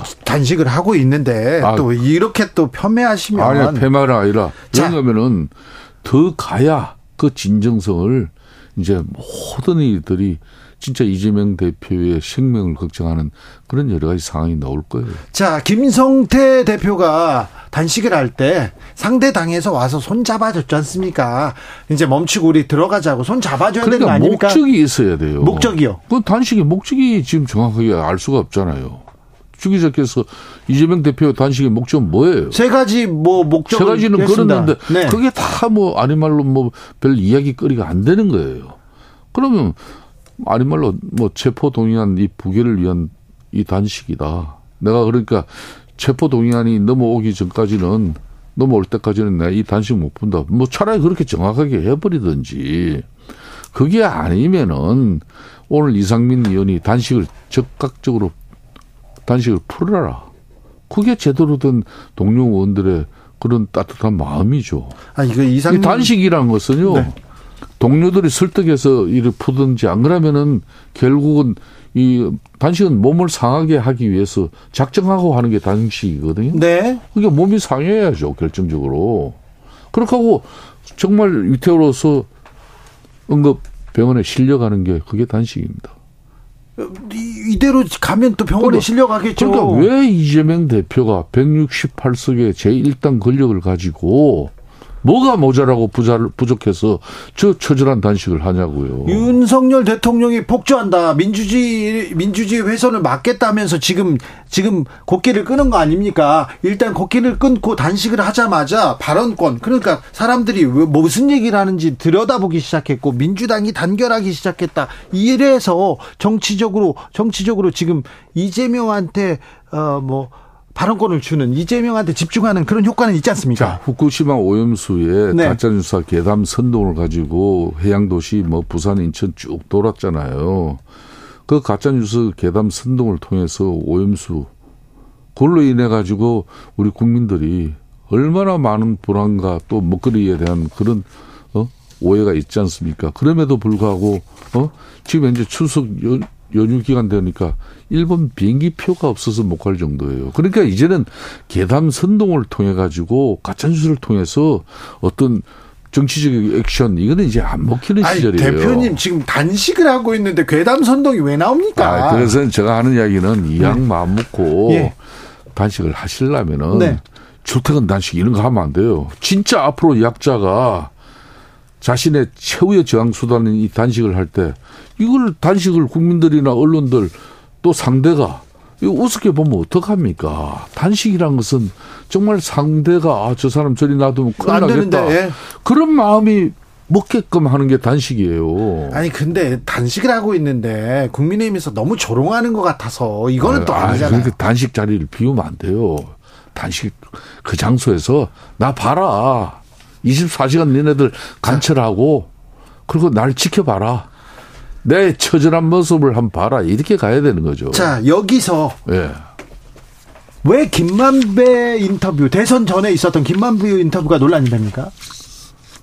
2021년 네. 9월 달에. 네. 왜 신앙님, 이, 쉽게 말하면, 예? 이 뉴스타파 그 전문 기자하고 왜 김만배가 허위 인터뷰를 갖다 만듭니까? 그렇게 해서 그 녹취를 해놨다가 정확하게 2022년 네. 예? 3월 6일 날 그러니까 대선 4일 앞두고 네. 이걸 털어버렸단 말입니다. 네. 그럼 방송 흔히 말하는 KBS, MBC를 비롯한 이 네개 스피커들이 한마디로 제대로 된 검증 하나 없이 그대로 이 음? 뉴스타파의 그냥 그 멘트 그 기사를 그대로 그냥 방송을 해버렸어요. 김만배 씨 인터뷰 목소리가 제가 직접 나왔기 때는, 때문에. 예? 제가 볼 때는 예? 작년 3월 9일 대선 불과 한 3, 4일만 더 지났으면은 윤석열 대통령 당시 당선되지 못했어요. 이 인터뷰가 그렇게 영향이 했다고요? 그거 봐서요. 전에 이해창 전 우리 대표 후보 아이, 같은 참. 경우도 김대 병풍으로 결국 날라갔잖아요. 그 전에 다 이 사람 당선된다 그랬어. 아니 그런데요. 자, 2017년도도 문재인 대통령 후보 결국은 댓글 조작으로 당선됐잖아요. 아이고 그걸 그걸 한 아 이런 거 이런... 하면 안 돼요. 이게 그, 한마디로 이런 게 국기문란 행위고 민주주의를 자, 후퇴시키는 일이죠. 대장동 관련해서 윤석열 후보한테 유리한 기사도 많이 나왔어요. 그리고 또 저 이재명 후보한테 유리한 기사도 자, 나왔고요. 김만배. 그래서 이 네. 예? 이 부산은행 쉽게 예. 말하면 대출 브로커 이 조모 씨가 예. 검찰에 다 예. 진술한 내용이 예. 김만배가 야 네가 끝까지 가라 가는 거다. 결론은 이 대장동을 대장동이 이재명이 아니라 이거는 윤석열이다. 이렇게 쉽게 말하면 프레임을 뒤집으려고 시도한 거 아닙니까? 자, 그 김만배 씨 인터뷰에서는 네. 어, 지금 이재명 어, 후보 그리고 그 이재명 후보 측에 유리한 내용이 나왔습니다. 자 그런데 김만배 씨는 그 전에 김만배 씨 누나가 윤 대통령 부친의 집을 사줬잖아요. 이런 부분도 있지 않습니까? 아 그런 부분들은 네. 그게 의혹이 있고 네. 그게 아닌 말로 윤석열 대통령과 연결 지어질 수 있는 네. 그런 뭐 정확한 거리가 있으면 그걸 가지고 네. 민주당이 지금까지 가만히 있었겠습니까?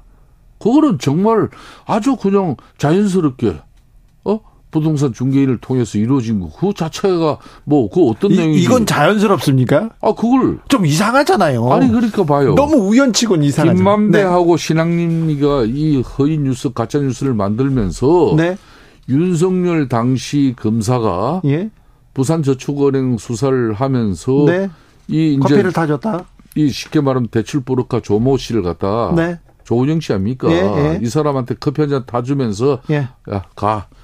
뭐 이렇게 해서 이 사건을 수습 무마했다는 게 쉽게 말하면 이 가짜 뉴스 허위 뭐 이런 뉴스 여기에 그게 핵심 내용 아니에요. 네. 이 내용을 문제는 말이에요.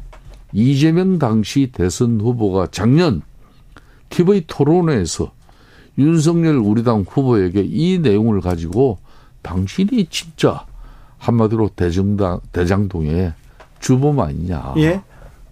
이런 식으로 한마디로 토론을 몰아갔어요. 이 황당한 일이. 그런데 실체의 팩트는 어떻게 됐습니까? 검찰 수사를 통해서. 그 커피 한 잔 타주면서 어? 뭐 이렇게 무마했다는 그 사람이 커피 타준 사실이 윤석열 검사 아니고 다른 검사가 다른 검사 그냥 커피 한 잔 타준 거 박모 당시 검사가 예? 예? 중소국부의 박모 검사인데 이걸 윤석열 당시 부산저축은행 주인 검사 윤석열이가 그렇게 해서 사건을 무마했다. 이거 다 허위 가짜 뉴스로 이제 나온 거 아니에요. 그래서 이 조모 씨가 검찰에서 나는 이 무섭고 이런 거 이 사실 아니라고 했는데 김만배는 계속 그걸 그냥 가라 대선 끝날 때까지는 이러면 안 되는 거죠. 이거 잘못한 거죠. 자 뉴스 그러니까 응? 뉴스타파가 어떤 언론 매체입니까? 뉴스타파가 왜 그럼 어제 적각 사과를 왜 합니까? 그도 그, 신앙님이가 1억 6천만이나 네, 돈 어, 김만배한테 금전 거래가 있었다. 그건 잘못됐다. 금전 거래가 아니고요. 네. 허위 가짜 뉴스 만드는데 가담한 대가로 1억 6천을 받은 거예요. 그냥 아니 말로 최상의 돈안 줘도 최상의 했을 거예요. 책 세금 값을 네? 예? 1억 6천만을 그런 전 세계에 그런 아니 그, 그 부분은 그 부분은 다 의문 의문을 갖습니다. 그래서 이 뉴스타파가 바로 사과한 거예요. 그래서 지금은 두 번 다시는 이런 쉽게 말하면 국기문란 행위 특히 대선과 같이 국기문란까지 가야 됩니까? 예? 국기문란 국민들의 마음을 이렇게 훔치는 그런 나쁜 민주주의 후퇴를 민주주의를 후퇴시키는 이런 정치 공작은 이제 안 해야 되는 거예요. 뉴스타파 폐간까지 언급했습니다. 장재원 과방위원장, 이동관 방송통신위원장도 아니 이, 이 사실 팩트가 이제 어 이게 이제 정치 공작으로서 이루어진 한마디로 사전 계획 공모에 의해서 밝혀진 거라면은 앞으로 검찰 수사가 이거 밝혀내겠지만은 네. 이거는 상당히 심대한 문제죠. 아니 밝혀지면 얘기해야지. 지금 어. 먼저 국기문란이다. 그리고 폐가 난다. 이렇게 얘기하면 아니야 그것도요. 예. 이 사실 이게 사실이고 이 문제가 실체적으로 검찰 수사를 통해서 밝혀진다면 자, 그 얘기. 진다면 진다면 네. 이야죠. 네. 뭐 먼저 앞서가니까 그렇죠. 네. 자, 그래서 강선은요. 네. 김태우 전 구청장으로 이렇게 갑니까? 기류가 뭐, 돌았다면서요? 어, 어제 오후에 이제 우리 당 체제에서 네. 어, 강서 구청장 재보궐 선거를 우리가 무공천 어떤 입장을 사전에 공개한 것도 아니고 네. 우리 당규상에 이제 우리 기책의 사유로 네. 뭐 재보궐 선거가 발생하면 후보를 내지 않을 수도 있다는 게 있지만은 네. 이 김태우 같은 경우는 공익 제보인데 또 용산에서도 윤석열 대통령 입장에서도 사면권 저 사면했죠. 사면권을 가지고 공익 제보자의 그 어 한마디로 용기를 이건 제대로 지켜줘야 된다는 판단이죠. 공익 제보자라지만 대법원에서 건설업자 유착 그리고 아. 수사 부당 개입 5급짜리 신서로 셀프 승진 이런 이런 혐의로 해임됐어요. 공무상 비밀 누설 혐의로 대법원에서 유죄 확정됐습니다. 몇 자, 개월 만에. 그러니까 그 이게 무슨 공익 제보하고 상관이 있습니까? 자, 이 지금 김태우 당시 구청장 전 구청장이 네. 제보로 밝힌 것은 19거 중에 네. 거의가 다 이제 그거 봐요. 유재수, 유재수 감찰부만 하고 김은경 환경부 장관 블랙리스트 사건 다 이런 거 다 조국 다 유죄로 나왔어요. 일부 일부가 이제 쉽게 말하면은 기밀 누설에 보통 괜찮은 어, 사람인데 거예요. 일부를 잘못해서 감옥 가는 네, 거예요. 네, 그런 거예요. 네. 그래서 이제 이 공익 제보자이기 때문에 네. 우리 당에서도 네. 굳이 공천을 안 할 이유까지는 없다. 알겠어요. 이렇게 보는 거예요. 그런데 그러면서도 당내에서 한 자릿수로만 지면 두 자릿수로 저도 10%로만 줘도 된다. 이거 국민의힘이 꼬리 내리는 거 아닙니까? 국민의힘이 벌써 이 선거 앞두고 아니, 그 이야기도 네. 국민의힘에서 한 기사가 아니고 아이고 그 관계자라면서요. 어떤 언론이 네. 그렇게 기사를 썼을 뿐이에요. 네, 친 국민의힘 그러니까 관련... 이제 우리 네. 이제 국민의힘 지도부 입장에서는 네. 이제 내일 부산 최고 회의를 통해 가지고 네. 그러니까 이제 공천관리위원회가 이철규 사무총장이 위원장이 돼 가지고 예. 구성이 돼서 예. 전략 공천을 할 건지 안 그러면 후보 경선을 통해서 후보를 확정 지을 건지 뭐 이런 전반적인 내용을 최고에서 논의한 이후에 네. 아, 앞으로 절차를 밟겠다는 거예요. 선거를 뭐 박빙으로 져도 그러면 국민의힘이 잘한 거다 이렇게 생각하십니까? 선거가 아, 저는 이런 거예요. 민주당 입장에서는 네. 13명의 지역 후보들을 네. 다 컷오프 시켜버리고 결국은 진교훈이라는 그런 경찰청 차장 출신. 네. 이 사람을 그래서 김태우 수사관 출신과 건경 프레임을 만들고 결국은 윤석열 심판으로 가자는 그런 이제 선거 구도를 민주당은 희망하겠죠. 선거 구도가 그렇게 짜여졌습니다. 어 그렇게 희망하는 거죠. 네. 그렇지만은 이제 결과는 이제 그렇게 예단할 수 없는 것이고 선거를 지면 어떤 당이든 좀 약간 파장이 크겠죠. 아 이거는 대선 아 네, 대선이 아니라 내년 총선. 4월 총선을 불과 6개월도 채 안 남기고 치러지는 수도권의 유일한 재보궐 선거예요. 예. 그렇기 때문에 이 결과는 이 당이든 저 당이든 네. 아, 상당히 그 중요한 심대한 그런 상황이 될 수도 있는 거죠. 알겠습니다. 아, 야당 대표가 지금 처절한 정치적 투쟁 네. 마지막 수단인 단식을 하고 있습니다. 야당에서 그렇게 지금 이렇게 처절하게 얘기하고 있는데 여당에서 손은 잡아봐 잡아줘야 될거 아, 아닙니까? 아, 저는 저도 단식 8차 될때 네. 아, 당시 이제 우원식 원내대표에서 홍영표 원내대표로 이렇게 교체가 되고 네. 그 홍영표 원내대표가 당선되자마자 저 단식 현장으로 왔습니다. 예. 그래서 진짜 손을 잡아줬어요. 예. 그리고 그때 처음으로 네. 이 도르킹 특권 관련해 가지고 어 청와대와 그리고 당 저, 전반적인 좀 논의를 만들어 보겠다. 그러니까 당신도 단식을 풀어라. 네. 아, 제가 그 말 듣고 제가 엄청난 그때 다 죽어가는 입장에서 희망이었어요. 예. 그리고 제가 하루 이틀 이렇게 생각하면서 또, 어, 우리 저 민주당의 홍 대표가 예.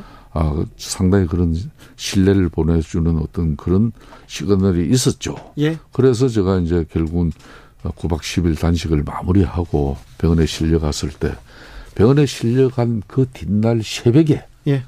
홍영표 민주당 원내대표가 병원에 왔습니다. 예. 제가 그때까지만 해도 아직 단식이 유지되고 예, 있을 예. 때예요. 예. 그때 이제 그렇게 그 합의를 해줬습니다. 그렇게 해서 드루킹 특검이 합의가 된 거죠. 그러니까 그럼, 정부 여당에서 아 그러니까 이제 네. 저, 는 사실상 그때 거의 다 죽어가는 상황 아니었습니까? 저 그때 몰골 주기자님도 네, 현장에서 보셨지 않습니까? 예. 저는 그 휴유증을 가지고 3년을 알았어요.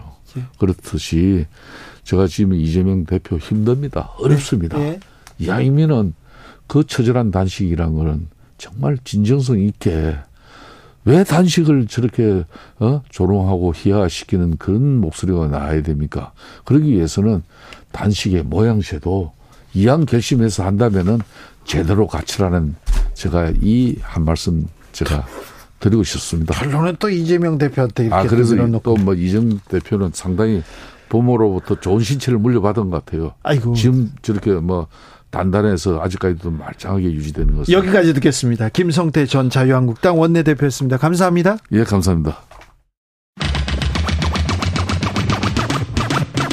주진우 라이브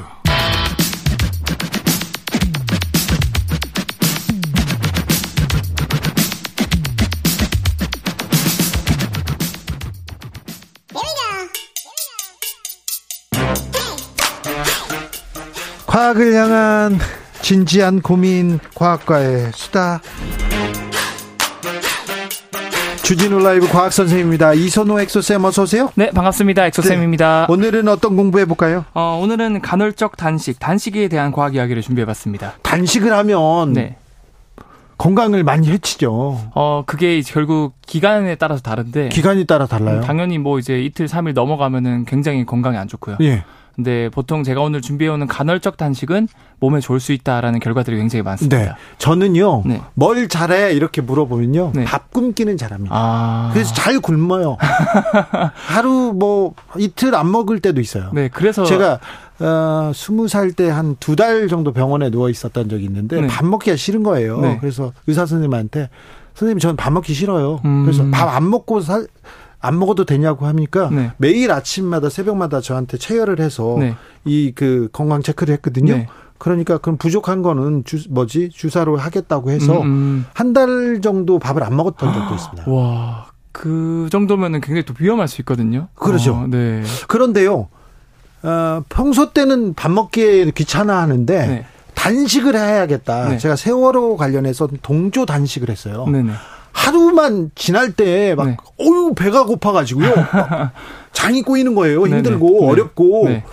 아 이게 또 의지로 또 곡기를 끊는다, 끊는다는 거는 또 이게 힘들구나. 또 의식을 하면은 더 이제 어떻게 보면은 맞아요. 집중하게 되니까. 이틀째부터는 어우 죽겠더라고요. 아, 평소 때는 잘 굶었는데 네. 왜 이러나 했는데 그런 게 있습니다. 건강에는 굉장히 좀 치명적이기도 하죠. 단식은. 그래서 단식 자체는 사실 제가 말씀드린 건 간헐적 단식이고요. 네. 오랫동안 굶는다기보다는 특정 시간 동안 안 먹는 걸 제가 추천드리고 싶은 게 이 간헐적 단식을 다양한 동물을 대상으로 실험을 해봤을 때 대부분이 전부 수명이 많이 늘어났다 그래요. 자, 단식은 건강에 안 좋으나 간헐적 단식. 은 자. 어, 도움이 된다. 네. 그래서 단 당연히 이제 뭐 하루 이상 단식을 하면 안 좋고요. 예. 이제 그 여러 가지 결과들을 제가 말씀을 드리자면은 일단 네. 저 같은 경우도 1일 1식을 하고 있거든요. 1일 1식이요? 네. 그래서 하루에 한 끼를 먹고 한 5년을 지속하고 있습니다. 그래요? 네.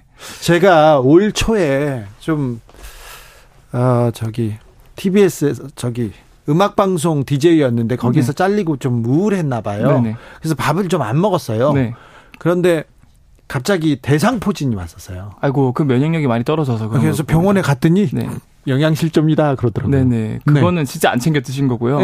네. 당연히 필요한 영양분을 하루에 한 끼를 최대한 먹어줘야 이게 효과가 나타나는 근데 거고. 근데 일일 일식을 5년 하고 계세요? 네, 저는 5년 정도 하고 있습니다. 괜찮습니까? 어, 오히려 저는 제 나이가 지금 30대 중반인데 네. 병원에서 최근에 검사를 받았을 때 20대 중후반의 신체 나이로 생물학적 나이로 나왔고요. 네, 갑자기 자랑이요. 네, 그리고요. 그래서 많은 연구들이 쏟아져 나오고 있는데 그 중에서 이 간헐적 단식의 장점을 뒷받침할 만한 연구 결과 몇 가지만 제가 말씀을 드리자면 이 네이처지에 게재된 내용인데요. 이 컬럼비아대 의대 유전학 연구팀이 초파리를 대상으로 실험을 해봤습니다. 이 초파리는 인간과 굉장히 유사한 생활 패턴을 가지고 있거든요. 낮에는 열심히 일하고 네. 밤에는 잠을 자고 초파리 연구 많이 하잖아요. 어, 심지어 사람과 유전자가 60%가 똑같고요. 네네. 네. 질병 관련 유전자는 70% 이상 사람이랑 같다 그래서 예. 그래서 초파리 대상으로 실험을 해보니까 한 그룹은 간헐적 단식을 시켜줬고 다른 한 그룹은 24시간 동안 무제한 먹방을 시켜줬습니다.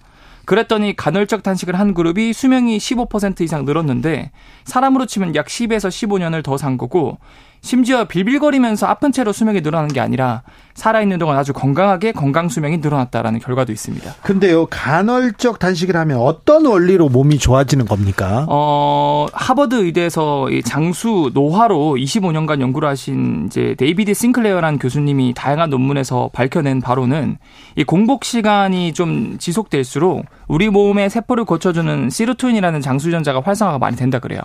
그래서 이러한 장수전자가 활성화되면 활성산소나 염증 반응으로 손상받은 세포들의 여러 부위 다시 재생이 되는 효과가 발생한다 하고요.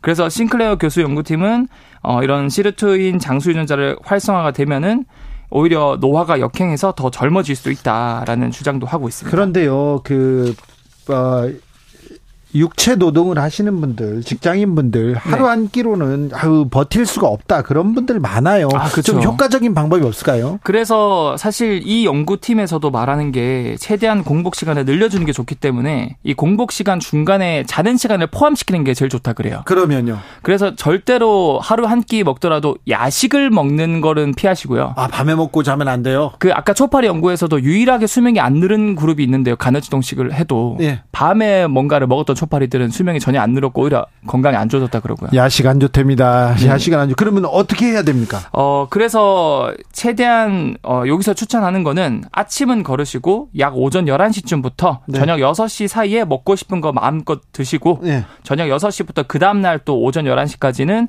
약 17시간 정도 공복 시간을 유지하면은 가장 효과적으로 간헐적 단식, 단식을 할 수 있다. 엑소쌤은 어떻게 하고 계세요? 저도 지금 이렇게 하고 있습니다. 그래요? 그래서 그럼 한 오후 4시에서 6시 사이에 먹고 싶고 먹고. 네.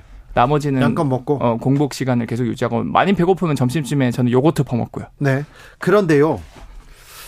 조금씩 자주 먹어라 이런 사람이 있고요. 네. 어떤 의사한테 들었는데 그러면 위가 줄어들어서 위 기능이 나빠지기 때문에 네.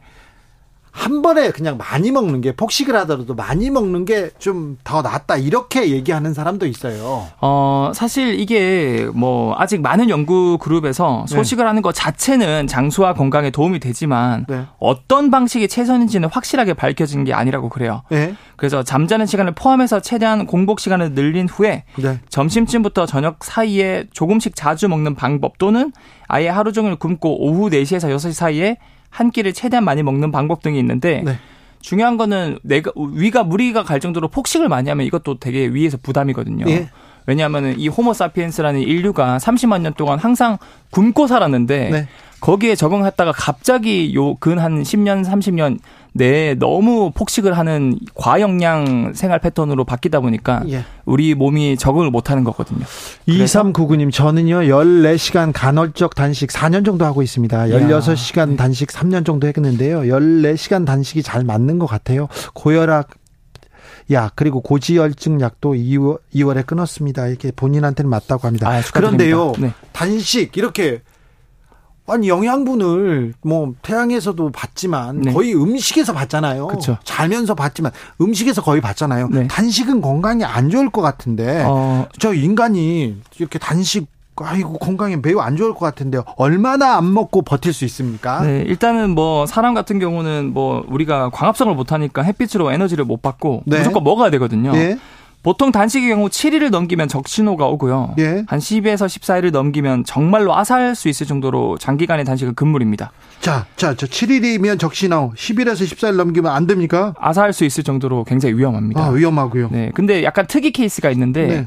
정말 이제 몸무게 과체중인 분들이 있지 않습니까? 네네. 막 200kg, 300kg 넘어가는 분들. 네. 그런 케이스 중에서 이제 스코틀랜드에 사는 한 20, 27살의 한 청년이 약 207kg의 체중을 가졌는데 이 영국의 스코틀랜드의 한 의과대학에서 이제 논문으로 발표된 결과가 있습니다. 네. 무려 382일간 아무것도 먹지 않고 단식을 했거든요. 그럼 나머지 에너지는 어떻게 했어요? 그 에너지가 전부 다 몸에 축적돼 있던 지방에서 에너지를 썼다 그러고 아, 예. 당연히 이제 물이나 채소안의 미네랄, 영양분 이런 것들 이제 뭐 비타민제 이런 것들 먹고 이제 칼로리 섭취를 안 했음에도 불구하고 382일간 괜찮아요. 125kg이 빠지면서 생존했다. 네. 그래서 이런 케이스도 있긴 하지만 네. 중요한 거는 우리는 뭐 이런 뭐 200km, 300km가 나가지 않기 때문에 네. 뭐 장기간 며칠 이상 단식하는 건 금물이고요. 그리고 보통은 지방량이 많은 분들이 단식에 좀 더 버틸 수 있는데 여성이 남성보다는 지방 함량이 비율이 높기 때문에 단식을 했을 때 조금 더 잘 버틸 수 있다라고 볼 수 있을 것 같습니다. 단식 건강에 나쁘죠. 나쁘죠. 네. 음. 네. 간헐, 간헐 적 단식은 몰라도 단식은 하면은 네, 건강에는 안 좋죠. 그렇죠. 이제 간헐적 단식도 무조건 하루에 최소 한 끼는 챙겨 드셔라라는 네. 거예요. 아, 형우남님께서 야식이 안 좋다면 6시부터 11시까지 쭉 먹는 건 괜찮나요? 이런 얘기 꼭 하실 줄 알았어요. 네. 어떻게든 네. 네, 피해 가시려고. 네. 이선호 엑서쌤이었습니다. 감사합니다. 네, 감사합니다. 교통정보센터 다녀오겠습니다. 임초희 씨.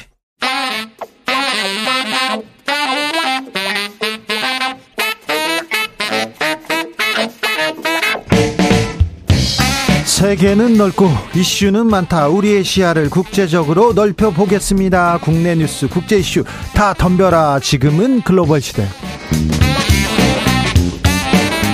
국제적 토크의 세계로 들어가 봅니다. 군사 외교 안보 전문가 김종대 전 의원. 안녕하십니까? 세계적인 평론 스케일 임상훈 인문결 연구소장 어서 오세요. 안녕하십니까? 네. 의원님. 네. 박정훈 해병대 수사단장. 네. 네. 자, 구속영장은 기각됐고요. 네. 군 검찰에서 조사 받았습니다. 음. 어, 이 상황 어떻게 보고 계십니까? 예, 군 검찰 조사도 있고 보직 해임 가처분 신청도 있고, 네. 예, 지금 여러 건이 진행 중에 있고요. 네. 또 고, 어, 어, 저기 고위공직자 수사처에도 고발한 내용이 있고 지금 복잡합니다. 이게. 네. 근데 한 가지 지금 나온 뉴스 뭐냐면은 그 지난주에 그 구속영장을 군 검찰이 청구했을 때 네. 어, 이런 표현이 나와요.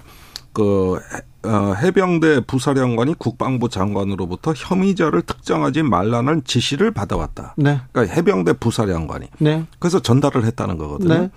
근데 같은 그 지난주에 그 이종석 국방장관은 국회 나와가지고 네. 본인은 지시한 적이 없다고, 없다고 그랬죠. 네. 지금 이게 국방부가 손발이 안 맞는 거예요, 이게. 아하. 지시를 했다 그래야 예. 항명죄가 성립될 거 아닙니까? 네. 그런데 국회에서는 또 나는 외압을 행사한 적이 없다는 뜻으로 지시를 안 했다고 지시 안 장관이 그랬단 네. 말이에요. 네. 그럼 지시를 안 했으면은 또 박대령은 항명죄 성립이 안 되는 거 아니에요? 그러네요. 네. 지시를 안 했으니까 뭐 명령을 명령을 안 받았으니까 어긴 것도 아니죠. 예. 그러니까 여기에서 혐의자 특정하지 말란 지시는 안 내렸고 이첩을 보류하라는 지시였다. 뭐 이렇게 얘기를 하는데 이첩은 해야 되는 거예요. 네. 예. 그러니까 그나마도 직접 전달된 건 아니란 말이에요. 또 거쳐서 거쳐서 이러니까 박정훈 대령은 그런 지시 받은 적 없다. 이게 지금 다 엉켜가지고 뭐가 뭔지 모르겠어요. 국방부도 스스로 정리를 못해요. 그래서 국방부 관련된 인사들이 다 이렇게 해임되고 그다음에 경질된다는 얘기 나옵니까? 아, 저는 예, 보다 보다 처음 봤습니다.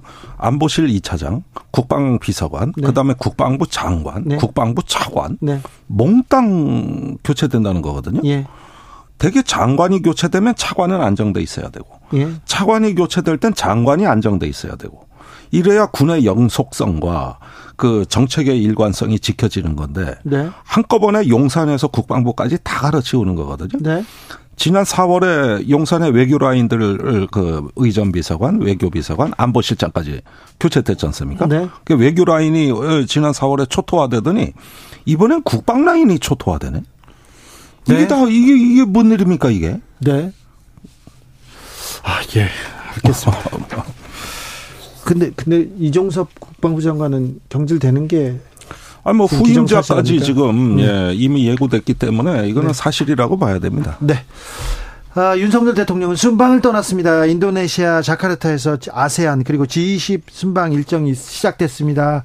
이번에는 어떤 일이 주요 의제로 떠오를까요? 사실 이 아세안도 그렇고 아, 특히 아세안 플러스 세 나라 아, 정상회담이 점점 그 존재감을 잃어가고 있거든요. 아 그렇기도 해요. 예전에는 아세안 뭐 정상회의 하면 좀 약간 많은 뉴스가 나왔던 것 같은데 지금은 뭐 여러 가지가 이유가 있지만, 네. 그러니까 점점 저 사회 그국저 지구촌이 글로벌화되는 뭐 그런 그 당연한 이유도 있지만 그 인도 태평양에 대한 그 전략적 관심도가 점점 이제 그 저 전 세계적으로 많이 커지고 있지 않습니까? 네. 이 태평양 주변국 그 그러니까는 전통적으로 이제 일본, 미국, 중국, 그 러시아 이런 나라뿐만 아니라 그 프랑스를 비롯해서 그 유럽의 그 군사 강국들도 이 아시 그 인도 태평양 지역에 관심을 가지고 있고 네. 특히 이제 최근 들어서 그 동아시아 정상회의가 또 만들어졌지 않습니까? 근데 그 그러니까 그 회의에서 그러니까는 러시아 뭐 중국 모든 이런 국가들이 다 참여하는 그 굉장히 좀 파이가 이제 커졌단 말이에요. 그러는 어떻게 보면 그래서 이제 그 아세안 플러스 3세 나라 한중일 이 그 정상회의가 어, 이 동아시아 정상회의의 어떤 그 마중물 역할을 했다, 뭐 이렇게 해석을 할 수도 있지만, 네. 뭐 어떻든 간에 그 동아시아 정상회의의 어떤 그 어떤 그 비중 이런 것들에 비해서 사실상 이슈가 지금 그 선점을 하기에는 네. 이 정상회의가 많이 좀 이제 그 좀 약해졌다 이렇게 봐야 됩니다. 순방 나갔는데 성과 냈다 이런 또 뉴스를 내보내야 될 텐데. 네, 일단은 어 미국, 중국 정상들이 다 나왔습니다. 예. 예 이번에 원래 11월에 하던 정상회의를 9월로 땡긴 거는 그 바이든 대통령 참석도 고려한 거고 여러 가지 포석인데 네. 공교롭게 바이든 대통령은 해리슨 부통령을 대신 보냈고 네. 어, 시진핑 주석은 리창 총리를 대신 보냈거든요. 네. 그러니까 지금 크게 실망한 분위기예요. 네. 그래서 굉장히 다운돼 있다고 볼 수가 한중 있고. 정상회담 할 수 있을까 했는데 그 일단 그 김이 샜어요. 예, 거기에다가 이게 아시아 태평양 프레임이 인도 태평양 프레임으로 이렇게 자꾸 전환되는 거를 아, 한미일이 얘기하고 있단 말입니다. 예. 이것에 대해서 아세안은 아직 동의할 수가 없어요. 미중 사이에서도 관망하는 자세예요. 네. 그러다 보니까 아시아 태평양이란 프레임이 굉장히 성공한 프레임이고 또 아세안 등이 그동안에 거의 전성기를 누리고 있었는데 돌연한 어떤 패러다임 교체란 말입니다. 그래서 인 아태가 인테로. 근데 여기에 대해 가지고 아세안이 마치 객체화가 됐어요. 음. 주체가 돼서 이런 걸 주도하고 끌고 나가야 될 당사자가 아세안인데 네. 아, 아세아 태평양 정책을 주로 저기 뭐 미국과 유럽 이런 데서 또 북쪽의 회원국도 아닌 대화 상대국들이 인도 태평양을 주도하거든요. 그러다 보니까 이런 면에서 약간의 인식 차이들이 좀 있어 보입니다. 네. 그런데요. 김정은 북한 국무위원장 4년 만에 외출하나 이런 뉴스가 나왔습니다. 러시아를 방문해서 푸틴 대통령과 만난다, 기차로 간다 이런 뉴스까지 나왔어요. 오늘 윤 대통령 푸틴에 즉각 중단하라 이렇게 경고하기도 했는데 음. 상당히 가능성이 높아 보입니다. 그러게요. 예. 그 일단 그 기차 그러니까 뭐, 뭐 북한의 지도자가 항상 그랬듯이 기차로 이동을 할 가능성이 높아 보이고 예. 사실 그 북한이나 러시아가 지금 서로 상호 간에 상호 보완을 해줄 수 있는 그런 그 대체제들이 굉장히 많이 있거든요. 네. 러시아 같은 경우에는 당장 그 우크라이나와 전쟁을 하는 과정에서 무기 포탄 그렇죠. 그러니까 재래식 무기가 굉장히 부족 그 필요로 하는 그런 상황이고 뭐 재래식 무기가 북한이 얼마나 그 여유가 있을까 그것도 좀 회의적이지만 어떻든 그 북한 에까지 그 손을 내밀 정도로 러시아가 좀 그 재래식 무기가 급하구나 이제 이런 것들을 우리가 알 수가 있는 것이고 네. 반대로 이제 그 북한 입장에서는 반대로 첨단 무기 그리고 첨단 장비 이런 쪽에서 러시아의 그 지원 이런 것들이 절실한 그런 상황이죠. 이제 핵 관련해서도 그렇고 네. 그 특히 이제 그 미사일을 지금 이렇게 실험을 많이 한 이런 와중에 북한도 지금 어 위성 발사 이런 것들에 이제 관심을 보이고 있거든요. 근데 네. 그런 건 지금 현재의 그 북한이 가지고 자본력이나 기술을 가지고는 태업 이 부족하기 때문에 그런 차원에서 러시아의 그 어떤 그 구원 그 원조 이런 것들이 북한 입장에서는 굉장히 그 절실한 상황이거든요. 이런 상황 두 나라가 이제 그런 그 상호 필요한 그런 것들이 좀 잘 맞아 떨어지고 있다. 그래서 가능성이 높다 이렇게 보여집니다. 예, 좀 눈여겨볼 점이 그 김정은 위원장의 러시아 방문의 시기, 그 장소, 이동 경로가 다 공개가 됐어요. 네. 이게 미국의 정보기관이 일급 기밀을 다 방출해 버린 거예요. 네. 근데 이런 식의 정보전은 작년에 우, 우크라이나 전쟁 직전에 러시아를 상대로 음. 해가지고 어쩐 정보의 대방출이 있었단 말이에요. 마치 그 직전 상황을 연상시킨다. 그런 만큼 이게 굉장히 지금 저 북한에 대해 심각하게 보고 있는 거고 두 번째는 이제 북한에 대해서 상당한 제재와 압박을 하겠다고 또 얘기하지만 다른 한편으로 북한을 설득하겠다 그러거든요. 네. 지금 대화도 하겠다는 얘기라고 이게. 네. 그러니까 이게 굉장히 지금 다급해진 거예요. 왜 다급해졌느냐? 만약에 북한이 이제 세계적인 포병의 거의 인류 국가라고 봐야 돼요. 네. 대포가 70km 나가는 대포 전 세계에 별로 거의 없어요. 네. 근데 지금 초대형 방사포는 300km 나가요. 그러니까 이런 그 포병 강국이 되다 보니까 여기서 포탄과 그 발사대가 이동을 한다 그러면은 아무래도 그 저기 우크라이나 동부의 전세에 영향을 중요하게 미칩니다. 네. 그러면 미국이 우크라이나에 지원해야 될 전비가 폭등하는 거예요. 그러니까 지금까지 미국이 천억 달러 정도 썼거든요. 네. 그 우크라이나를 지원했는데 러시아군이 이제 다시 전열을 재정비하고 충분한 군수 지원을 받아서 계속 공세를 취하게 된다. 또 민간인을 공격한다. 이러면은 우크라이나에 전비 지원 안 하고 어떻게 견딥니까? 또 해야죠. 그러면 더 올라가는데 네. 지금 미 공화당의 많은 인사들이 추가 전비 지원 반대예요. 예. 그러면은 지금도 바이든 대통령이 근근히 이걸 끌어오고 있는데 이래서 러시아가 곧 지쳐나가 떨어져 실패 국가가 될 거라는 희망으로 지금까지 지원을 해봤는데 아니다? 그리고 여기서 군수 지원을 또 받는다? 이렇게 되면 이거 이제 심각해지는 겁니다. 이게. 그러니까 미국이 얼마나 급했는가가 지금 드러난 거고 윤 대통령이 이제 직접 거기에 나선 거예요. 한, 한, 러, 아니, 한미일 이렇게 군사동맹 가면서, 어, 중, 북한하고 러시아는 지금 군사 회담을 뛰어넘어서 군사 훈련까지 할 것 같아요. 그 훈련은 조금 지켜봐야 됩니다. 네. 어, 지금 쇼이구 장관은 훈련 같이 하는 게 뭐가 이상한 일이냐 예. 이런 발언이 나왔는데 이것도 많이 나간 건 맞아요. 예. 근데 지금까지 북한을 끼워준 적이 없어요.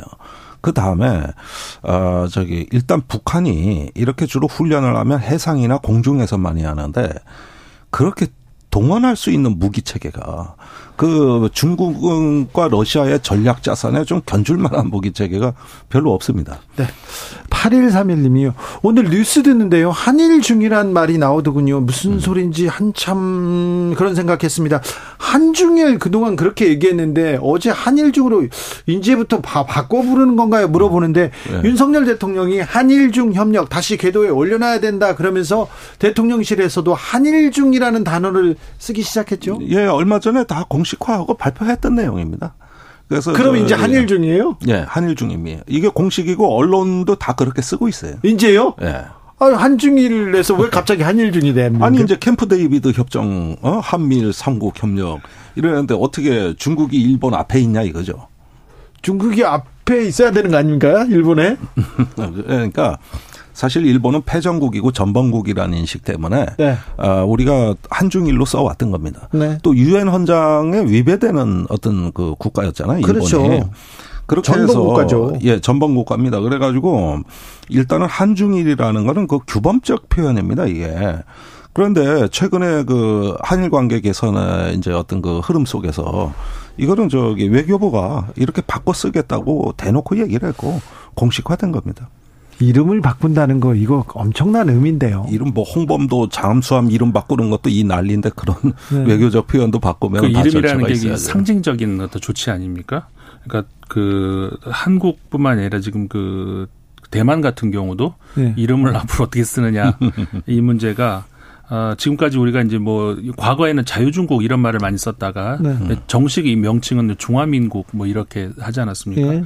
그런데 이제 그러면 타이완은 뭐냐? 네. 뭐 이런데 만약에 이제 중화민국을 하면은 이거 중화권 국가로의 어떤 상징성이 남아 있는데 거기서 이제 그 명칭을 만약에 빼버린다 그러면은 그러면은 이제 중국과는 완전히 단절한다는 그 독립으로 이제 가겠다 이렇게 그 받아들일 수 있는 상징적인 조치인데 네. 대만도 지금 최근 들어서는 용어를 공식 명칭을 대만이라고 이렇게 쓰는 빈도가 높아지고 있단 말이죠. 네. 그러니까 그 안에는 이게 뭐 그, 그러면 다 정권이 바뀌면 또 바꾸면 되는 거 아니냐?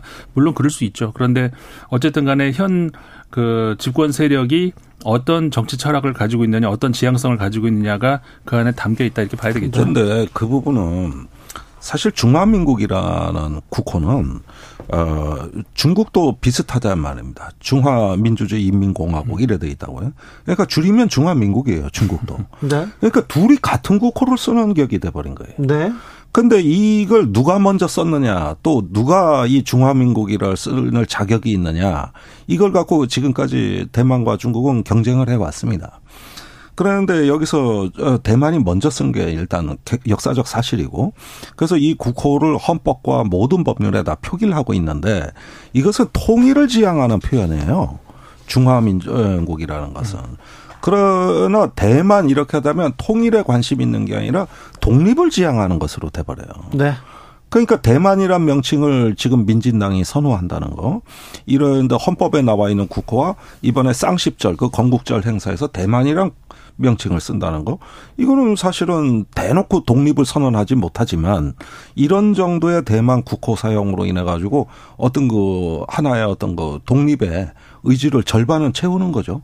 100%는 아니겠지만은. 네. 예. 그러니까 그 타이완이 최근 이렇게 이제 그 독립에 관한 그런 그 rhetoric, 그러니까 수사가 논리가 이렇게 갑자기 급증하고 있는 것이 그 안에는 그 중국의 전략적인 그 실수도 분명히 있다 이렇게 보여지거든요. 그래요? 차잉원 총통이 처음 집권할 당시에 과거에 비해서 그러니까 그 국민당에서 이렇게 정권이 바뀔 때 어, 그 당시에 그 홀, 가장 그 국민들이 혼란스럽게 봤던 것이 갑자기 우리가 그 독립 이야기를 자꾸 꺼내면 어떡하냐라고 하면서 그런 어떤 그 어, 뭐랄까 반대의 목소리들이 굉장히 많았었단 말입니다. 2016년 뭐 이럴 당시에 그런데 불과 지금 몇 년이 지났죠. 2016년에서 한 5년, 6년 지난 사이에 그, 그 배 이상이 늘었어요. 독립을 하, 어, 원한다는 그 응답을 하는 사람들이 설문조사를, 여론조사를 하면은 과거에보다 이제 지금은 절반 정도의 어, 대만 국민들이 우린 독립을 원한다 이렇게 얘기하거든요. 네. 그러니까 차잉원 총통이 처음 집권을 시작할 당시에는 생각지도 못했던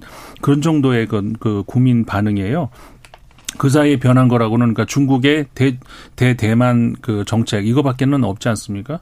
어 분명히 그, 그 너무 서두른 어 중국 입장에서는 그런 측면이 바로 이제 그 대만의 그 여론을 그렇게 뒤바꾼 그런 게 요인이 되는 것이죠. 젤렌스키 우크라이나 대통령 국방부 장관을 경질했습니다. 전쟁 중에 장수를 맨 앞에 서 있는 장수를 잘랐습니다. 이건 네. 어떤 의미입니까? 사실 이것도 굉장히 상징적으로 큰 의미라고 볼 수가 있는데 러시아도 뭐 전쟁 중에 어, 사실 전 이번 전쟁으로 당황한 쪽을 굳이 꼽자면은 러시아 아니겠습니까? 네. 러시아가 이제 그 총참모장, 그 어, 참모총장 이런 사람들을 경질을 했지만 그리고 전쟁 사령관도 경질을 하고 했는데 국방장관은 경질을 안 했단 말이에요. 네. 아니 총참모부장, 총참모장도 경질을 안 했습니다. 그 러시아 사령관만 했죠. 예, 게라시모포 음. 그 총참모장 아직 있어요. 예, 그 그러니까 전쟁 사령관을 네, 교체를 네. 했었죠. 예. 그런데 어, 이저 우크라이나 같은 경우도 사실 전쟁 전부터 때부터 어, 국방장관이 지금까지 쭉 있었고 사실 그 서방 무기들을 들여오는 데 있어가지고 굉장히 그 실무적인 일을 많이 했던 사람이거든요. 근데 이번에 그 교체를 했다. 그 분명히 우크라이나 입장에서는 그 전, 그 전쟁이 좀 더 장기전으로 갈 것이다라고 이제 생각을 하는 것 같고 새로운 어떤 그 팀워크를 만들려고 하는 그런 측면이 분명히 보이고요. 그 다음에 또 하나가 그 대, 대의 명분으로 삼은 것이 부패에 대한 척결 그 이야기란 말이에요. 어, 그, 사실 그 우크라이나에서의 그 고위 관료직 부패는 전쟁 이전부터 심각한 수준으로 어, 가장 어떻게 보면 우크라이나가 그토록 원하는 유럽연합 가입, 그다음에 나토 가입, 여기 이게 안 되는 이유 중에 하나가 바로 그거거든요. 유럽에서 받아들일 수 없을 정도로 부패 정도가 심하다. 전쟁 중인데도 그 군용 물자 빼돌리는 이게 아주 심각한 수준으로 왔단 말이에요. 그 지난 얼마 전에 그 제렌스키 대통령이 직접 갔음에도 불구하고 어쨌든 퇴짜 맞은 그 나토의 그 가입 불가 이런 것들 가장 첫 번째 원인이 그거였다는 것이죠. 네. 그 어떻게 보면 그 차원에서 이거를 해결하지 않고서는 나토 가입도 전쟁 그 물자 공급도 어렵다 이렇게 판단을 했다고 봐야 되는 것이죠. 근데 작년에 그 미국의 공화당이 바이든의 500억 달러 전비 지원 법안에 반대를 했었는데 그때 이유가 이렇게 많이 지원을 하면은 그 투명하게 분배된다는 어떤 그 보장이 뭐냐. 음. 우리가 아프간에서 많이 주었다가 오히려 어, 더 많은 역풍을 맞았다. 이거였거든요. 그러니까 이번에 국방장관 올렉시 레즈니코 여 국방장관 경질은 제가 보기에 젤렌스키가 서방으로부터 더 많은 전비 지원을 얻어내기 위한 일종의 어떤 제스처로도 해석이 된다는 거예요. 네. 그리고 저기 물류라든가 분배는 거의 다국적 기업이 와서 하고 있어요. 네. 우버 택시 같은 기업이요. 그래가지고 지금까지 나름대로는 잘 헤쳐왔거든요. 그래서 이번 인사 조치는 부패 척결이라는 걸 전면에 내세워서 네. 미국과 서방으로부터 더 많은 지원을 또 요청할 수 있는 명분 축적이다. 네. 이런 측면도 있습니다. 대만의 독립을 지지한다는 응답이 절반 가까운 48.9%에 달한다는 아까 얘기를 좀 해야 되는데요. 지난달 14일부터 이틀간 20세 이상 성인 남녀 1081명을 대상으로 대만 자유시보에 나온 내용인데요. 아, 미니 기금회가 이렇게 여론조사했습니다. 주진우 라이브는 신뢰가 중요하거든요. 아, 이 그럼요. 공정이 외국, 외국 여론조사도 이렇게. 아유, 그럼요. 네. 기본입니다. 네. 아, 중국의 공식 명칭은 중화인민 인민공화국이죠. 중화인민공화국. 아, 맞아, 네. 중화 예, 민 예, 인민공화국이었습니다. 아, 두분 감사합니다. 네, 감사합니다. 저는 물러갔다가요. 내일 오후 5시 5분에 돌아오겠습니다. 지금까지 주진우였습니다.